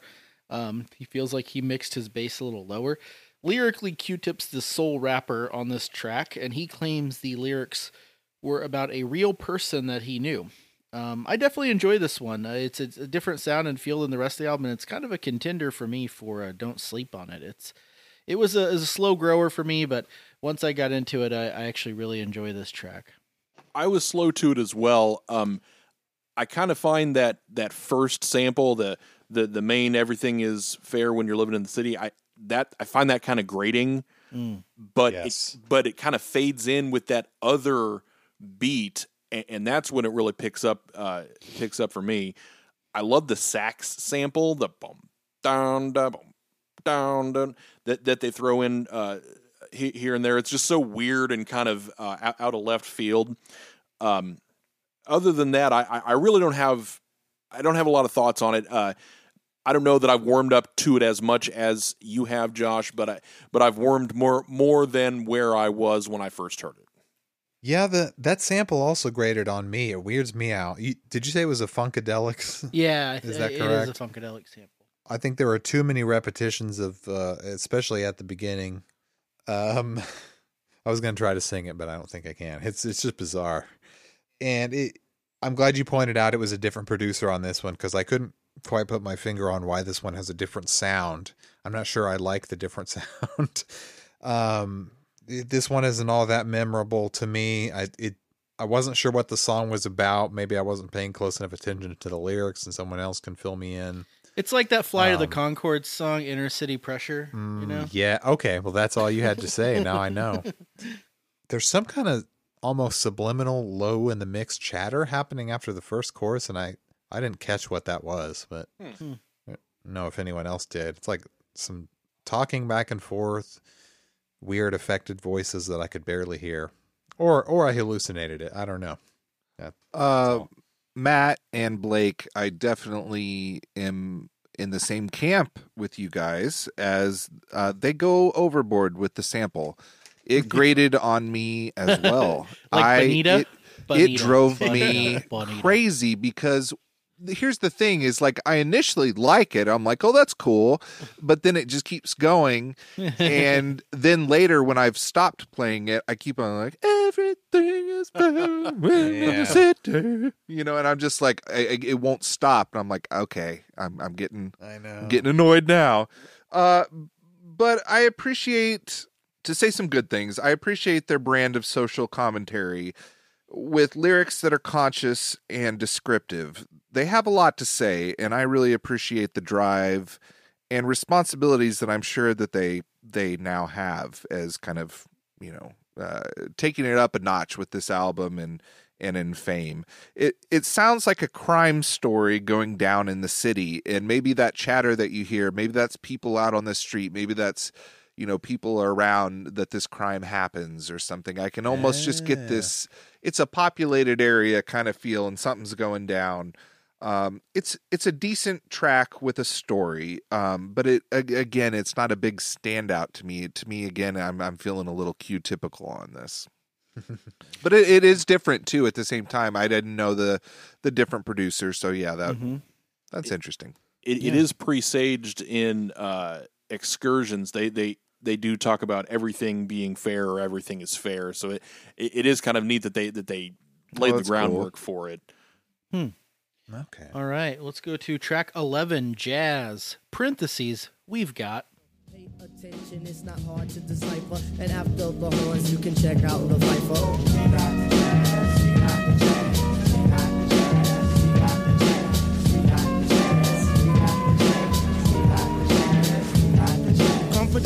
them try to come sideways.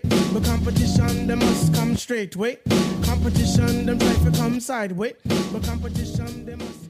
I, I am interested, by the way, before I get into my background, to hear your guys' thoughts on this one because I feel like this this is one that is repetitive and also sounds similar to ones we've already heard on this album. So I'm interested here. Uh, similar to last song, by the way, this beat uh, was not made by a member of Tribe. This was made by uh, a guy named Pete Rock, who was an East Coast producer. I, I kind of feel like this one could almost be a thesis song for the group, uh, considering the use of jazz samples on this album. In a way, it kind of harkens back to the first two tracks on this album, Excursions and Bugging Out. Um, lyrically, Fife does his usual name dropping. In this case, he also gives a shout out to fellow members of Tribe as well as Skeff Anselm, the producer on the last track. Um, the song also but got the group, by the way, into some hot water due to Fife's lyrics. Apparently, the line Fife says about strictly hardcore, not New Jack swing, pissed the group Rex-N-Effect off, um, who punched Q-Tip after a Run DMC concert in 1993, apparently over the song. Um, my feelings on this song is it it's a worthy addition to their lineage of smooth jazz songs on the album. Um, I, I would also like to tell everybody to point uh, to check out the music video for this one if you haven't. It's an artsy kind of black and white video at first, that then at the end segues into bugging out, which is very colorful and has Fife wearing plastic eyeballs, which was mentioned earlier. Blake, what do you think about jazz? We've got. Um, well, I like it. This is one of these title tracks without being a title track. Um, is this the only one where they say low end theory uh, within the lyrics? I, the I titular find that track yeah, exactly. The titular track. I always find that interesting. Uh, album titles em- embedded in lyrics. Um, who I don't know who Pete Rock is, but I've got to thank him for that snare sound.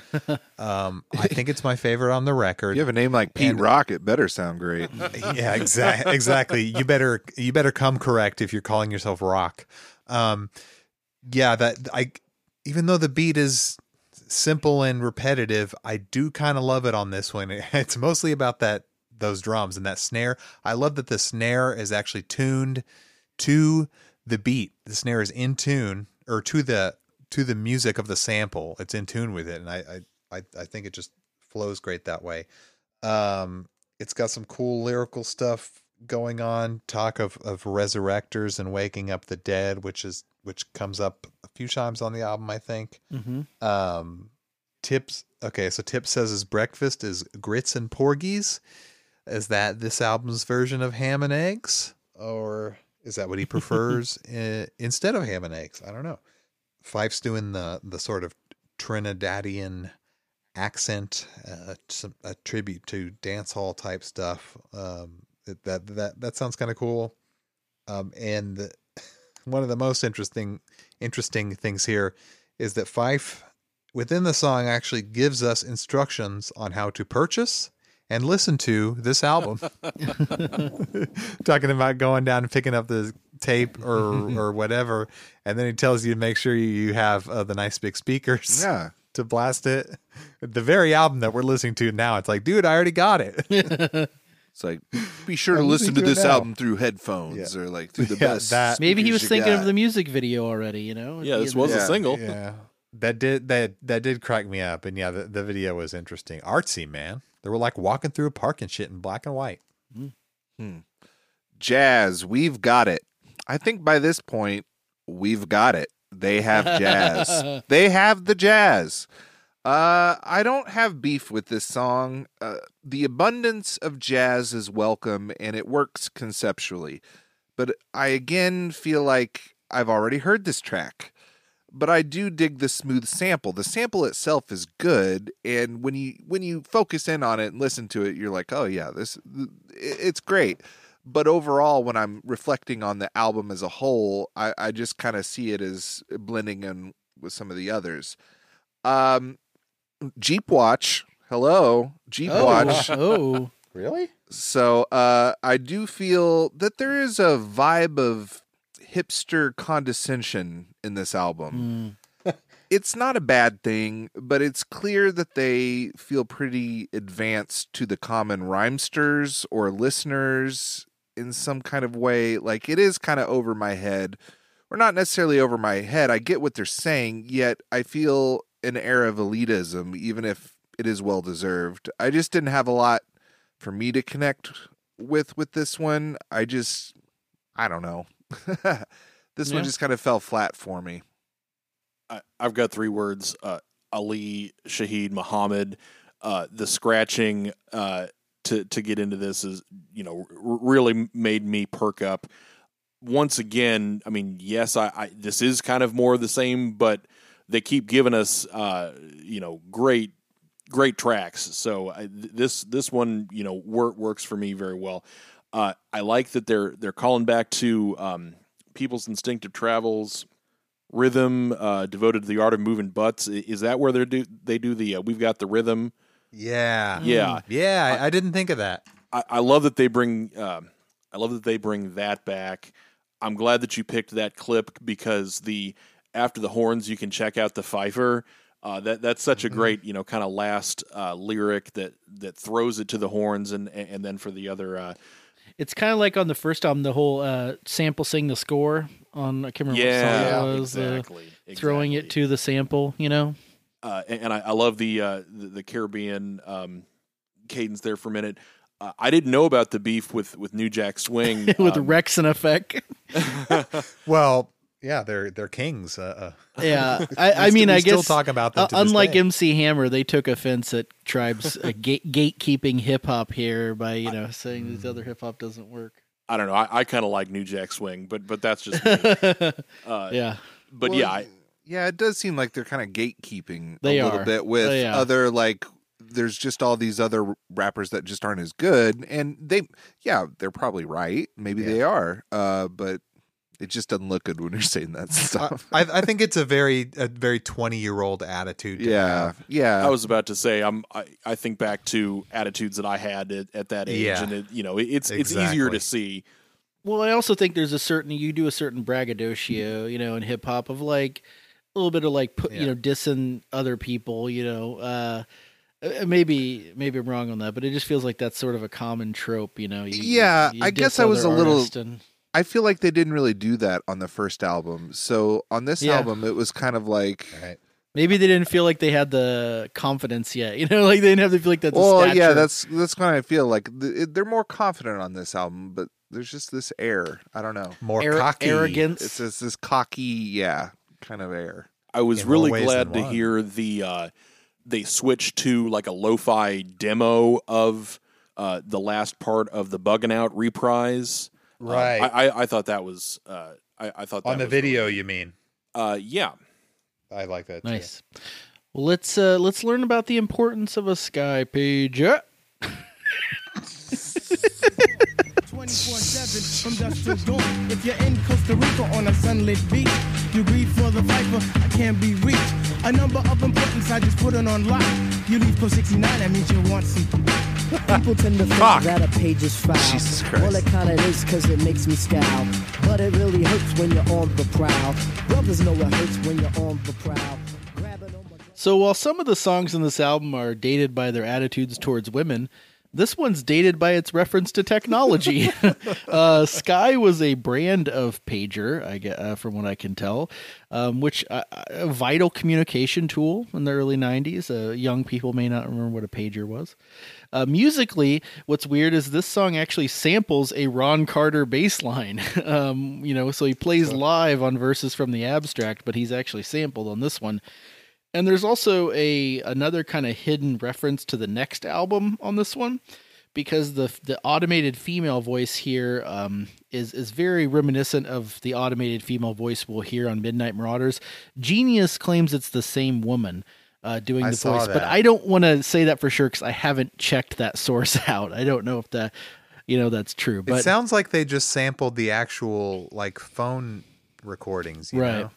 Um, overall, I, I this one's sort of middling to low tier for me. It, it's not essential listening on this album. I feel like, but um, that's that's just me. Uh, Lo- Logan. Oh wait, this is where our opinions differ. So let's see if Logan does your opinion does your opinion differ from me that this is not that great. Um, no, actually, we we're, we're Okay, about we're in line we're on about Sky on this uh, the same. Uh, I like the dial tone and the phone samples. That's Hmm. what really, in whatever the fluty sample is, I think that works. I, I I like that kind of experimentation. We haven't really heard anything quite like that from them yet, so I, I was open to that. And I like that Fife is much more active on this album. You know, at this point, I'm I'm I'm glad that he's he's here. He has a lot of skill, and he's definitely a different personality from Tip. I feel like, um, but not much else to say on this one. I don't know. I just kind of Yeah. you know, eh, I feel you. Matt. Food Watch. They're eating cacciatore and lime. Um, I don't really know what cacciatore is, but uh, lime seems like a maybe a weird thing to put on it. Um, I think I was talking earlier about um, a, a track hitting uh, shallow fly ball to the infielder. I, I feel like this is kind of a uh, um, Ground out. not a ground out. No, a, a, a hit one up through the middle. Um, I, I think this this song works better than than than it maybe ha- has a right to. Uh, I really like the the phone tones in in the chorus. I think that that's great. Um, what drew me in is the um, the the brushes beat. Uh, it's just a, you know a really interesting way to kind of ma- um, make a sample rather than just you know really hard break beats. They they've got that that brush pattern that um, that really kind of shuffles and and gives it an interesting feel.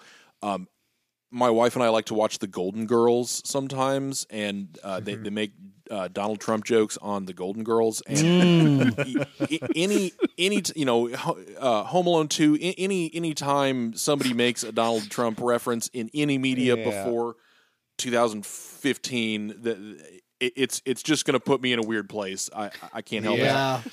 And uh, Fife uh, now he he's repping Duracell, so. Um, I, I just uh, By the way, you didn't say the line. He he says beepers going off like Don Trump getting checks. That's the Yeah. That's the reference. yes yeah Th- This was when people thought that D- Donald Trump had money. There's, there's this lie, this lie going around that he was rich.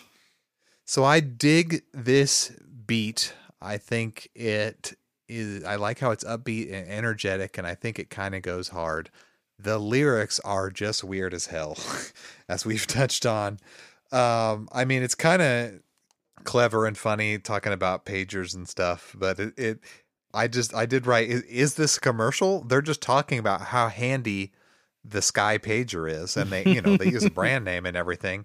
Um I remember Biggie uh Biggie Smalls also once referenced Sky brand pagers, uh, but I guess it was just a big thing at the time um on the East Coast. Uh when Fife says the S in Sky Page really stands for sex, like what? it's so weird. Um, Uh, yeah. conceptually, a pager is so complex. Like what?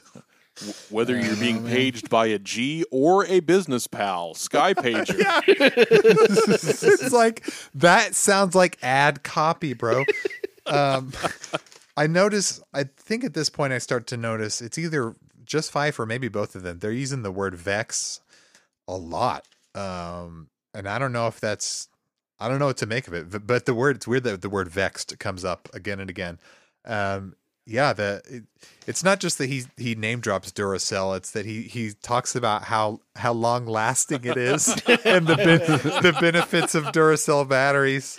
Oh, and leave code sixty nine. That means you want some, and there's a blank space where we're supposed to say cock.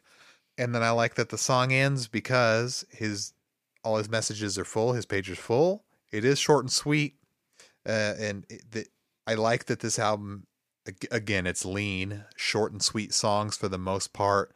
There's no filler here. I do dig the beat though.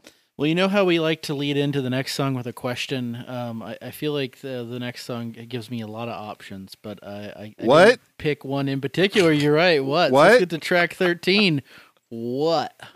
Nation without black unity? What is a child who doesn't know puberty? What is my label when I exit womb status? What's menage a trois? Or that is, what is sex when you have three people? What are laws if they ain't fair and equal? What's Clark Kent without a telephone booth? What is a liquor if it ain't 80 proof? What are the youth if they ain't rebelling? What's Ralph Kramden if he ain't yelling at Ed Norton? What is Coke snorting? Even a more dated reference, by the way. Now that I think about it, um, so this this Q-Tip solo song was apparently considered as a possible first single by the label, but rejected in favor Really? of, of "Check the Rhyme." Uh, I don't think it would make a great single. I, I do have to say, and, and Logan, I feel like you probably called this one. I feel like this is an excellent deep cut. Uh, it's the type of Oh. track. Oh, okay. We do have okay. It's the type of track you could drop on a mixtape for someone that's kind of fun and enjoyable without any context. And this was the one of the first ones I really gravitated towards on this album um, when I first picked it up. I remember putting it on, and this was the one I kind of was like, "Ooh, this is catchy." But yeah, dated references galore. Uh, Arsenio Hall show comes again. I have to mention that one. Um, I, I know that someone else probably Matt, you probably had that down in your notes. Sorry, but yeah, I, I enjoyed this one. Uh, Matt, what do you think about what? I was uh, drawn to this one as well. Um, it, it's just kind of you know, it's got a really simple beat and it's real quick in and out, um, and, and and just fun. And, and I like that they're that they're going big and they're going small. You know, they're talking about um, what's Alex Haley uh, without roots. What's a fat man without food in his gut? What's a pence if you don't have a shilling? Um, you know, just it, it- it's it's almost kind of like um, you know an exercise that that you might do, um, and, and I think he even kind of alludes to that um, towards the end, where uh, you know you just you keep going with it. Well, Uh, there's also so- kind of a Jeopardy reference. I don't know if you caught that when he. I, I left at the sip when he says, "What is menage a trois?" or something about menage a trois. That he says, "What is sex with three people?" Like I feel like that's a Jeopardy kind of nod there. You know. Uh, but yeah, I, I I really liked it. Um, you know, what's the lollipop without the good ship? I got five or six of them, uh, you know, r- r- written written down here. But uh, but yeah, it's uh, and I agree. It's it's a great deep cut. You know, kind of. It, it would not have been a good single, I don't think. But Yeah. uh, Very weird. uh, but it's a fun it's a fun track for the record.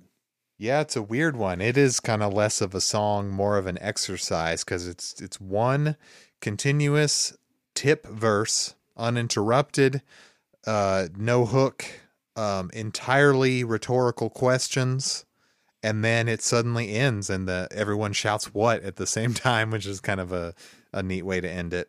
Um, another short song. I did want to ask, okay, what is what that instrument? Yeah, what? My my question, my what question is, what is that funky instrument that um that's used in a lot of funk and disco and stuff? I think it's Uh, called a guitar? clavichord. Guitar? Clavichord. Okay, it's like it has a wah on it, but it's a keyboard or something. Yeah, uh, the the Stevie Wonder sound sounding keyboard. Yeah, I, I think the it's called a superstition. clavichord. That sounds right. That sounds right. Yeah, it's the that fast flow and that that funkiness. I, I do kind of dig that. That weird four second long pause in Oh, there, yeah. just silence. Dougie Fresh said silence. What would be my penal cord if it wasn't brown? What what this means? What, this that mean? what that mean? What? What this mean? Can someone tell me? Uh, what my penal cord? The gym? I don't know. I mean, Don't the gym. Yeah. Anyway, it. Let's just say that this left me with with more questions than answers. wow. What's America Well, I'm- without greed and glamour? I'm le- oh, that was a good one. That was a good one. That was I'm my leg- favorite, I think. legitimately surprised at all three of you. Like I, f- I felt like this one was going to go down as like I'm the only one that's going to like this one. The three of them are going to hate it. And uh, but no, I said this is kind of fun and different. I like that it's upbeat. It's seemingly rhetorical and stream of conscious con- consciousness, and I love that it's posing questions rather than statements. Um, that's just kind of lyrical content that I'm here for. Um, there's also no kind of hook, so I kind of like it. Which I had my notes. Sorry, Josh. Which means Josh will probably skip this one. well, also its placement on the album would lead you to believe Exactly, I'm it. like- I, I'm, I'm a- like, this is I'm late in the album. Skipping late in the album, so this has no hook. Josh doesn't. It, it's not even like it's just asking questions and isn't about anything or going anywhere. Josh is not gonna like this one. But Yep. you, I, I'm No, legitimately did. surprised. I liked it. Well, that's. I'm surprised that all four of us like this song. That's cool. There's usually a moment of was fine. consensus, by the way, somewhere on on these episodes. Usually, there's at least once that we're all like, "Yeah, we all agree on this." So, my my line that uh you kind of touched on this Matt but my favorite line was uh what is a compound without an element Uh, that that was my favorite favorite little bit there but that's all I had to add Science. science. science All right, well, here we go. here we go, yo. Let's go to tr- the last track, track 14, probably the best known one on this album, Scenario. Here we go, yo. So what, so what, so what's the scenario? Here we go, yo.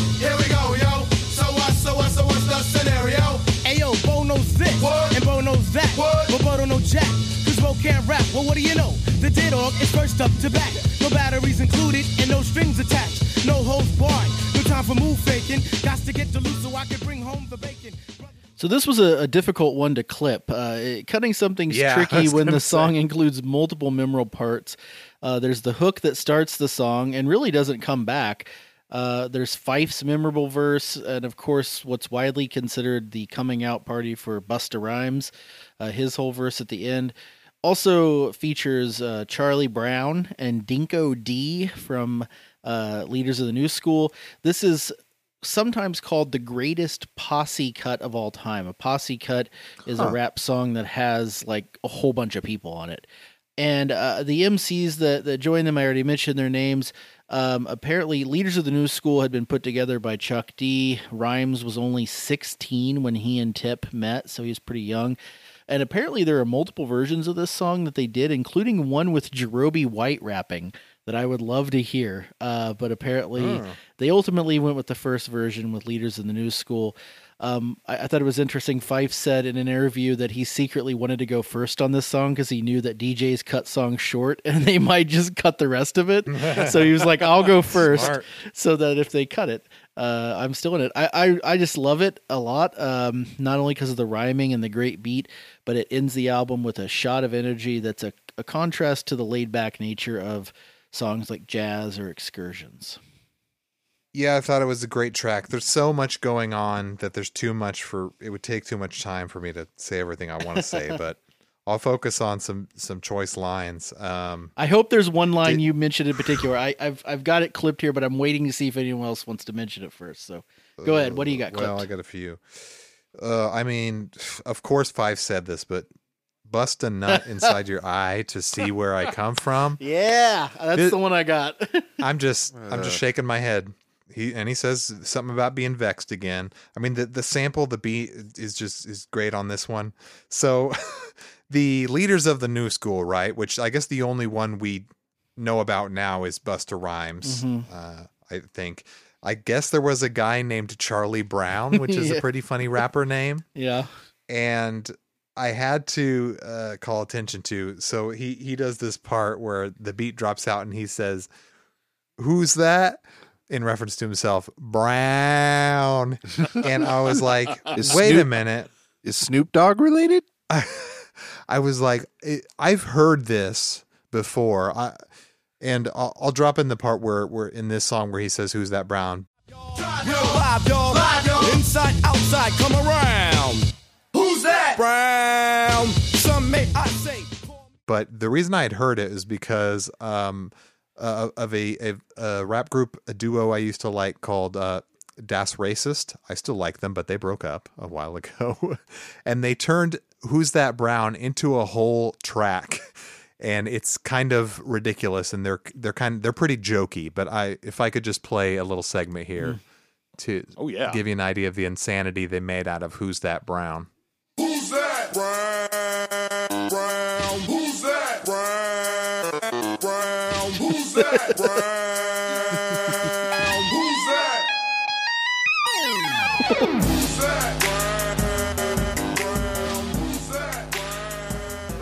And it just it goes from there. Ah, that was your intro like, music. what the fuck was happening there? yeah, like I highly recommend checking out Das Racist. That's what they're called.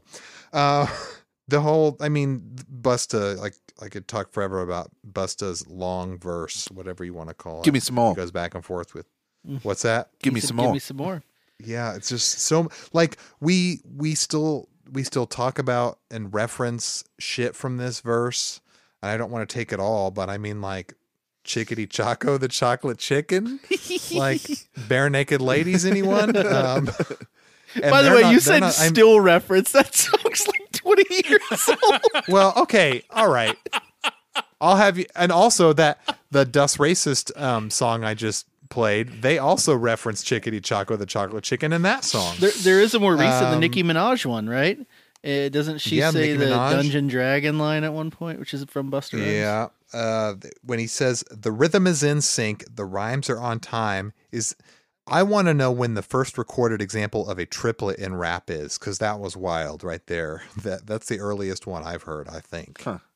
And one of the last things he says is, "I gotta know." When he says "ripping up the sound like Horatio," if if he's saying Horatio Hornblower ripping up the sound, the body of water, then that may be Oh, man. the most that may be the smartest line ever in hip hop. Wow. I didn't That's a come- deep that re- that, wa- that came from Genius. That's somebody's theory on Genius, but if that's true, that's fucking in- incredible.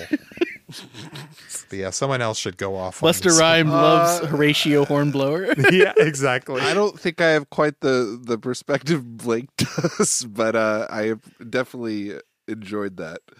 Uh, this one is a little more upbeat. Obviously, I like the reference to the boom bip.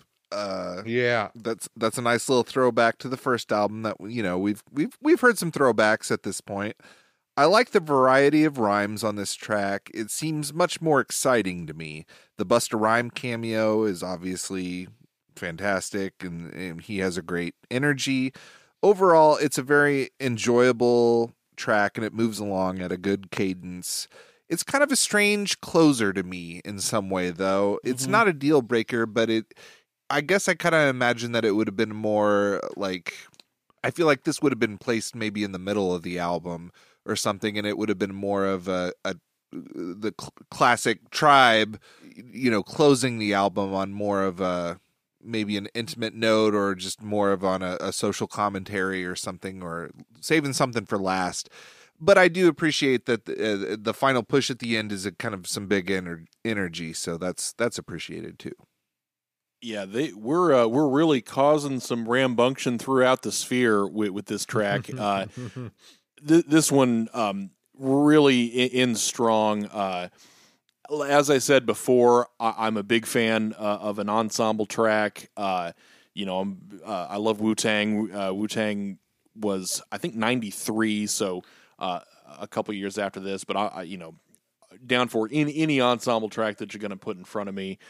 Um, we haven't talked about the video. There's a really uh, neat video where they're kind of it's almost like a uh, uh, an early video game, um, you know, kind of pick your fighter type situation um, or scenario, as you might say.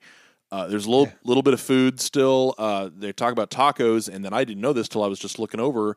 Uh, in Busta's verse, he he does, uh, "Oh my gosh, oh my gosh," eating it'll stew like the one Peter Tosh. Uh, I guess it'll stew is a um, a Rastafarian uh, or it, it's a, uh, a a dish that that Rastafarians eat Hmm. according to Wikipedia here, but or excuse me, uh, Genius here, but uh, yeah, rah rah like a dun- dungeon dragon. Um, there, there's too many good lines, uh, like Bra- Blake said, uh, to to go. I don't have a lot of notes because I, I just listen and I'm I'm you know Are we all just like have genius pulled up right now? Is that what's happening?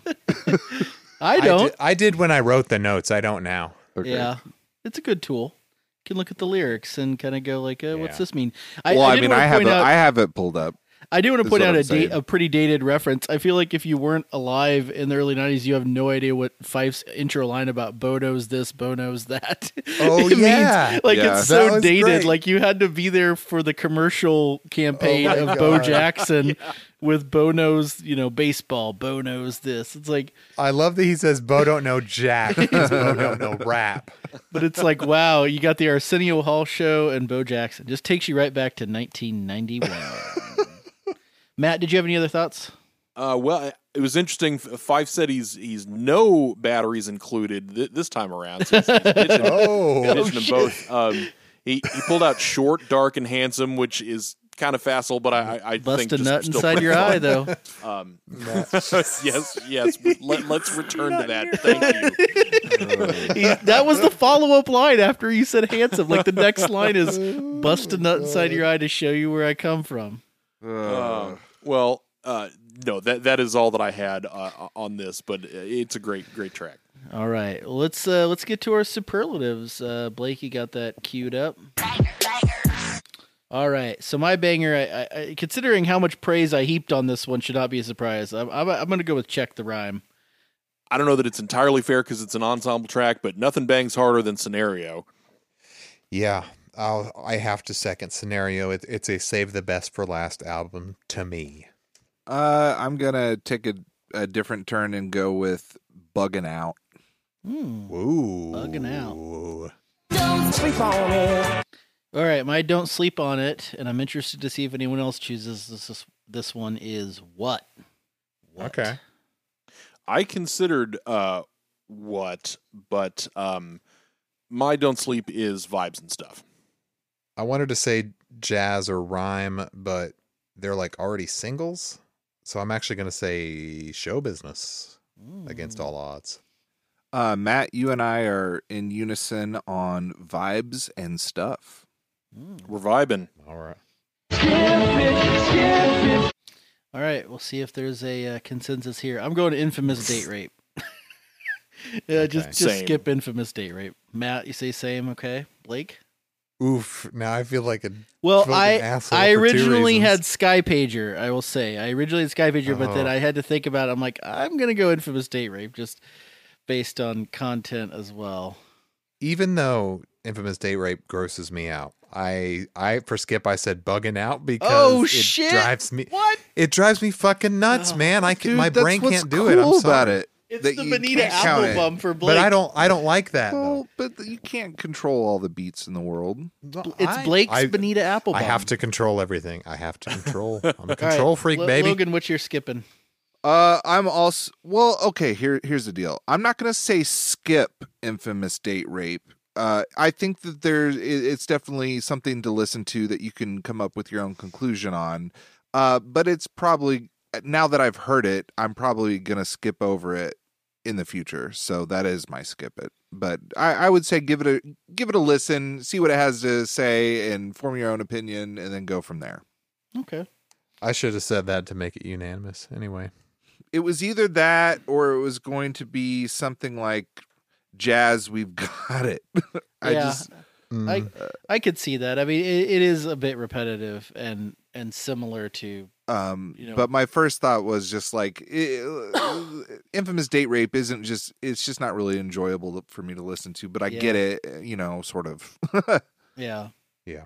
Come on, baby, cover me. All right, I, I like this one. I, I'm gonna say we do our own posse cut, and we do scenario, and we invite like every other band we know to come drop a verse. It's, it's the ham and eggs to do this album. scenario. You know, we just all of everybody in a room together. You know, dra- trading lines and that kind of thing. I, I want to pull that off. Um, I don't know. Uh, In all seriousness, the one that I've actually thought like would be pretty fun to just if I had more confidence and ability to uh to actually do any sort of rapping, which I don't at all. Like I've always thought "Check the Rhyme" would be a pretty fun karaoke song if you could find someone that would actually like do it with you. But I I would never ever unless I was blackout drunk. I guess. okay, I'm gonna jump in real quick, even if it's not my turn, just to, ahead. to tail end uh, here. you want to see me, dude? So I don't Rhyme? even like this track a whole lot, but I said check the rhyme because I want Josh to do all of Fife's parts. Because I, I Uh, just I just want to hear Josh be like either like Um, all the time tip or all the time Matt or all the time Blake, all the time Logue. Josh and Logan throwing uh, the karaoke mic back and forth to each other. Like Yeah. just that's Josh. That's what I was referencing earlier Okay. when I was like, well, and I thought of you feel- during by this the song. Way, So funny story about that. I when I was making the history clips for the last few episodes, I I found you know one of the things that to use as background music is the karaoke versions of stuff. So I actually have checked the rhyme karaoke version, and one time I was playing it, I was trying to get Beth. So you're like, and she was all the like, time, Beth. What the hell? All the I- time, I, would Beth. be like, I'd be like, yawn, yawn point tip, and she was like, what? And I'm like, yawn point.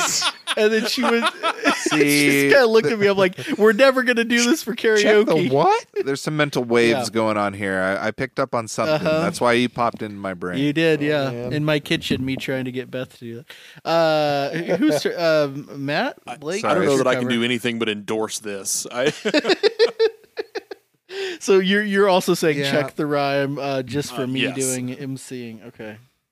I mean, yeah, that that also sounds good. My re I, my real answer is I think it's ill advised to cover any of these, and we should sure, not. right? But, but um, hypothetically, I'm gonna, f- yeah, hypothetically for funzos, I'm gonna say show business. We change a few choice words to make it okay, okay. And we For all the kids it in our own audience. and make it. yeah, we get some we get some anger out about how we hate the show business. I think you just want to say your lyrics is butt. I think you just want. to. I do. I want to talk about how every other band has butt lyrics. All right. Well, let's uh, let's sum it up here. I'm gonna talk real quickly about the uh, critical take on this album, and then we'll get into our thoughts. So, the Low End Theory is widely considered to be one of the best albums of all time. Ranked number 43 on Rolling Stone's 500 Greatest Albums of All Time. Pitchfork Media gave it 56th greatest album of the 90s. It's in both 1001 Albums to Hear Before You Die books. I use. Um, it's worth noting, by the way, that Rolling Stone actually moved the album up on its 2003 list. It was in the hundreds, and then in the 2020 list, it was in it was number 43. So they actually thought it improved with time. Um, despite its seemingly universal acclaim status, I actually think the album is more uneven than people maybe give it credit for, uh, or give it too much credit. Uh, it's it's kind of uneven, I think, to me. Um, when it's good, it's better than pretty much every other tribe song. Uh, Check the rhyme, excursions, scenario, bugging out to me are all classic tribe songs that show way more growth and musical prowess than anything on people's instinctive travels. Um, but on the other hand, there's some things that have aged pretty poorly. Obviously, you've got outdated references like Arsenio Hall and the Bo Jackson commercial and pagers. Um, but on the heavier side, there's also some of the stuff about attitudes towards women, which, while more progressive than their peers at the time, don't really hold up to modern standards or scrutiny. Um, all that being said, I, I think this is still the one I would hand to people if you wanted to know what Tribe was about. This is the album I think you would you would kind of give to them. And when I tallied it up, I liked 12 of the 14 songs on the album, only really skipping Skypager, Infamous Date Rape. So that's an 85% or 4 out of 5 New Balance sneakers. I think that this is kind of them coming into their own. Uh, you know, th- everybody was so young, you know, making these records, and uh, from what I from what I've read, uh, it wasn't recorded that much long after. Hey Matt, sorry, I'm gonna jump in real quick. Beth is here. Hey Beth, you on point tip? You did it. She did it. She actually got it. I don't know if the mic picked it up, but she actually threw it in. Sorry, I had to add that in. Now do now do that with your kids. I actually do sometimes, but they're in bed, so I can't do that. All right, Matt, I'm sorry I interrupted your thoughts on the album. Go ahead. That's all right.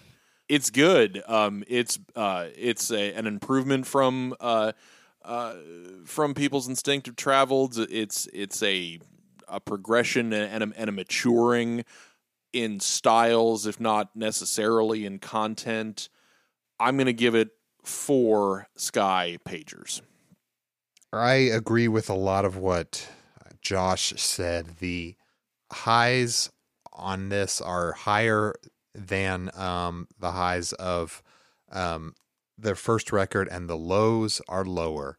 And the first record was kind of at at this kind of one clip, uh, one vibe, and it went down real smooth. This one was harder to listen to for me, despite having the better reputation.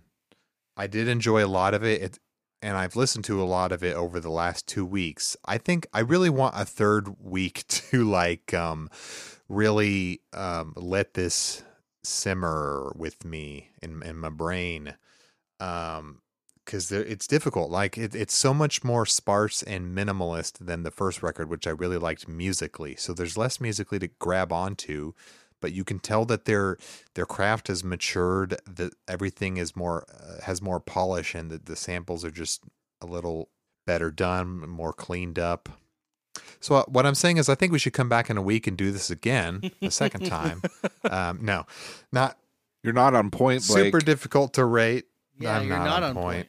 my rating's not on point i said i gave it a controversial 3.5 Duracells. Hmm. So you all have uh, brought up some great points, and and and Josh and Blake, I, I feel like I'm kind of I'm with you. I'm torn uh, with this listen and this album. This album had me all over the place. In some ways, I like this album more than the first one. There's more fife. There's a cool jazz vibe, and even an even more confident tribe. Yet, in some ways, I like the first one better. Low End Theory has a different tone, but also a bit of condescension with a small handful of off putting lyrics that I have no doubt aren't comparable to some of their contemporaries necessarily. Uh, the first album had a s- similar single note tone with a couple of tracks that changed things up. And I feel like they are definitely changing things up with this one, but it's also at the same time kind of one note to me. Uh, the beats and the rhymes are solid. I dig the jazz samples, but it starts to slowly kind of wear on me a little bit when I listen to it. So, all that being said, I liked about 10 out of the 14 tracks. So that lands me about 71% or 3.5 lyrics composed of butt. Butt lyrics. All right. Well, uh, that sums up our feelings on the low end theory, and, and you can let us know what you think about that on our Twitter and uh, our our Facebook and all our social stuff, which you'll hear about in a second. Next episode, we will be doing a pregame episode for Midnight Marauders, um, and in that episode, we'll be discussing our favorite three peats. So we will see you then. Thanks for listening. Once again, thank you for listening, liking, downloading, subscribing, sharing, reviewing, following, and supporting. This has been another episode of More of That Presents Discographology. You can find us on multiple platforms such as Apple, Google, Stitcher, and Spotify. To link up with our social media, visit at More of That Band on Facebook, at Discograph Pod on Twitter, and at More of That Presents on Instagram. We also have a YouTube channel for more of that presents discography. As a band, we write and record our own music that can be found on streaming platforms like YouTube Music, Spotify, Apple Music, and Google Play. For the most up to date, check out moreofthat.bandcamp.com. Our podcast is brought to you by the Aux Audio Network that features a variety of quality podcasts, such as Are You There Pod, a show about young adult novels hosted by Josh A. and Jessica, Shelf Life, a toy collector's podcast featuring Blake and Adam, and Lupine Transmissions for all things strange, dark, and unusual, hosted by Tom G. Wolf. For special bonus content, visit and support our Patreon. That's patreon.com slash auxaudio patreon.com forward slash AUXAUDIO. Thanks again, and as always, don't forget to listen to music. Who's that brown downtown like Julie? Mixed race British chicks let me in they Gucci like who he Kings? Well, yeah, he alright though. Ball like Michael, life's vicious cycle. Chickadee choco, the chocolate chicken. Half chocolate, chocolate, quarter Chippewa Indian, black tintin. Jewish Mel Gibson, Kool-Aid juice man, sapping like Simpson.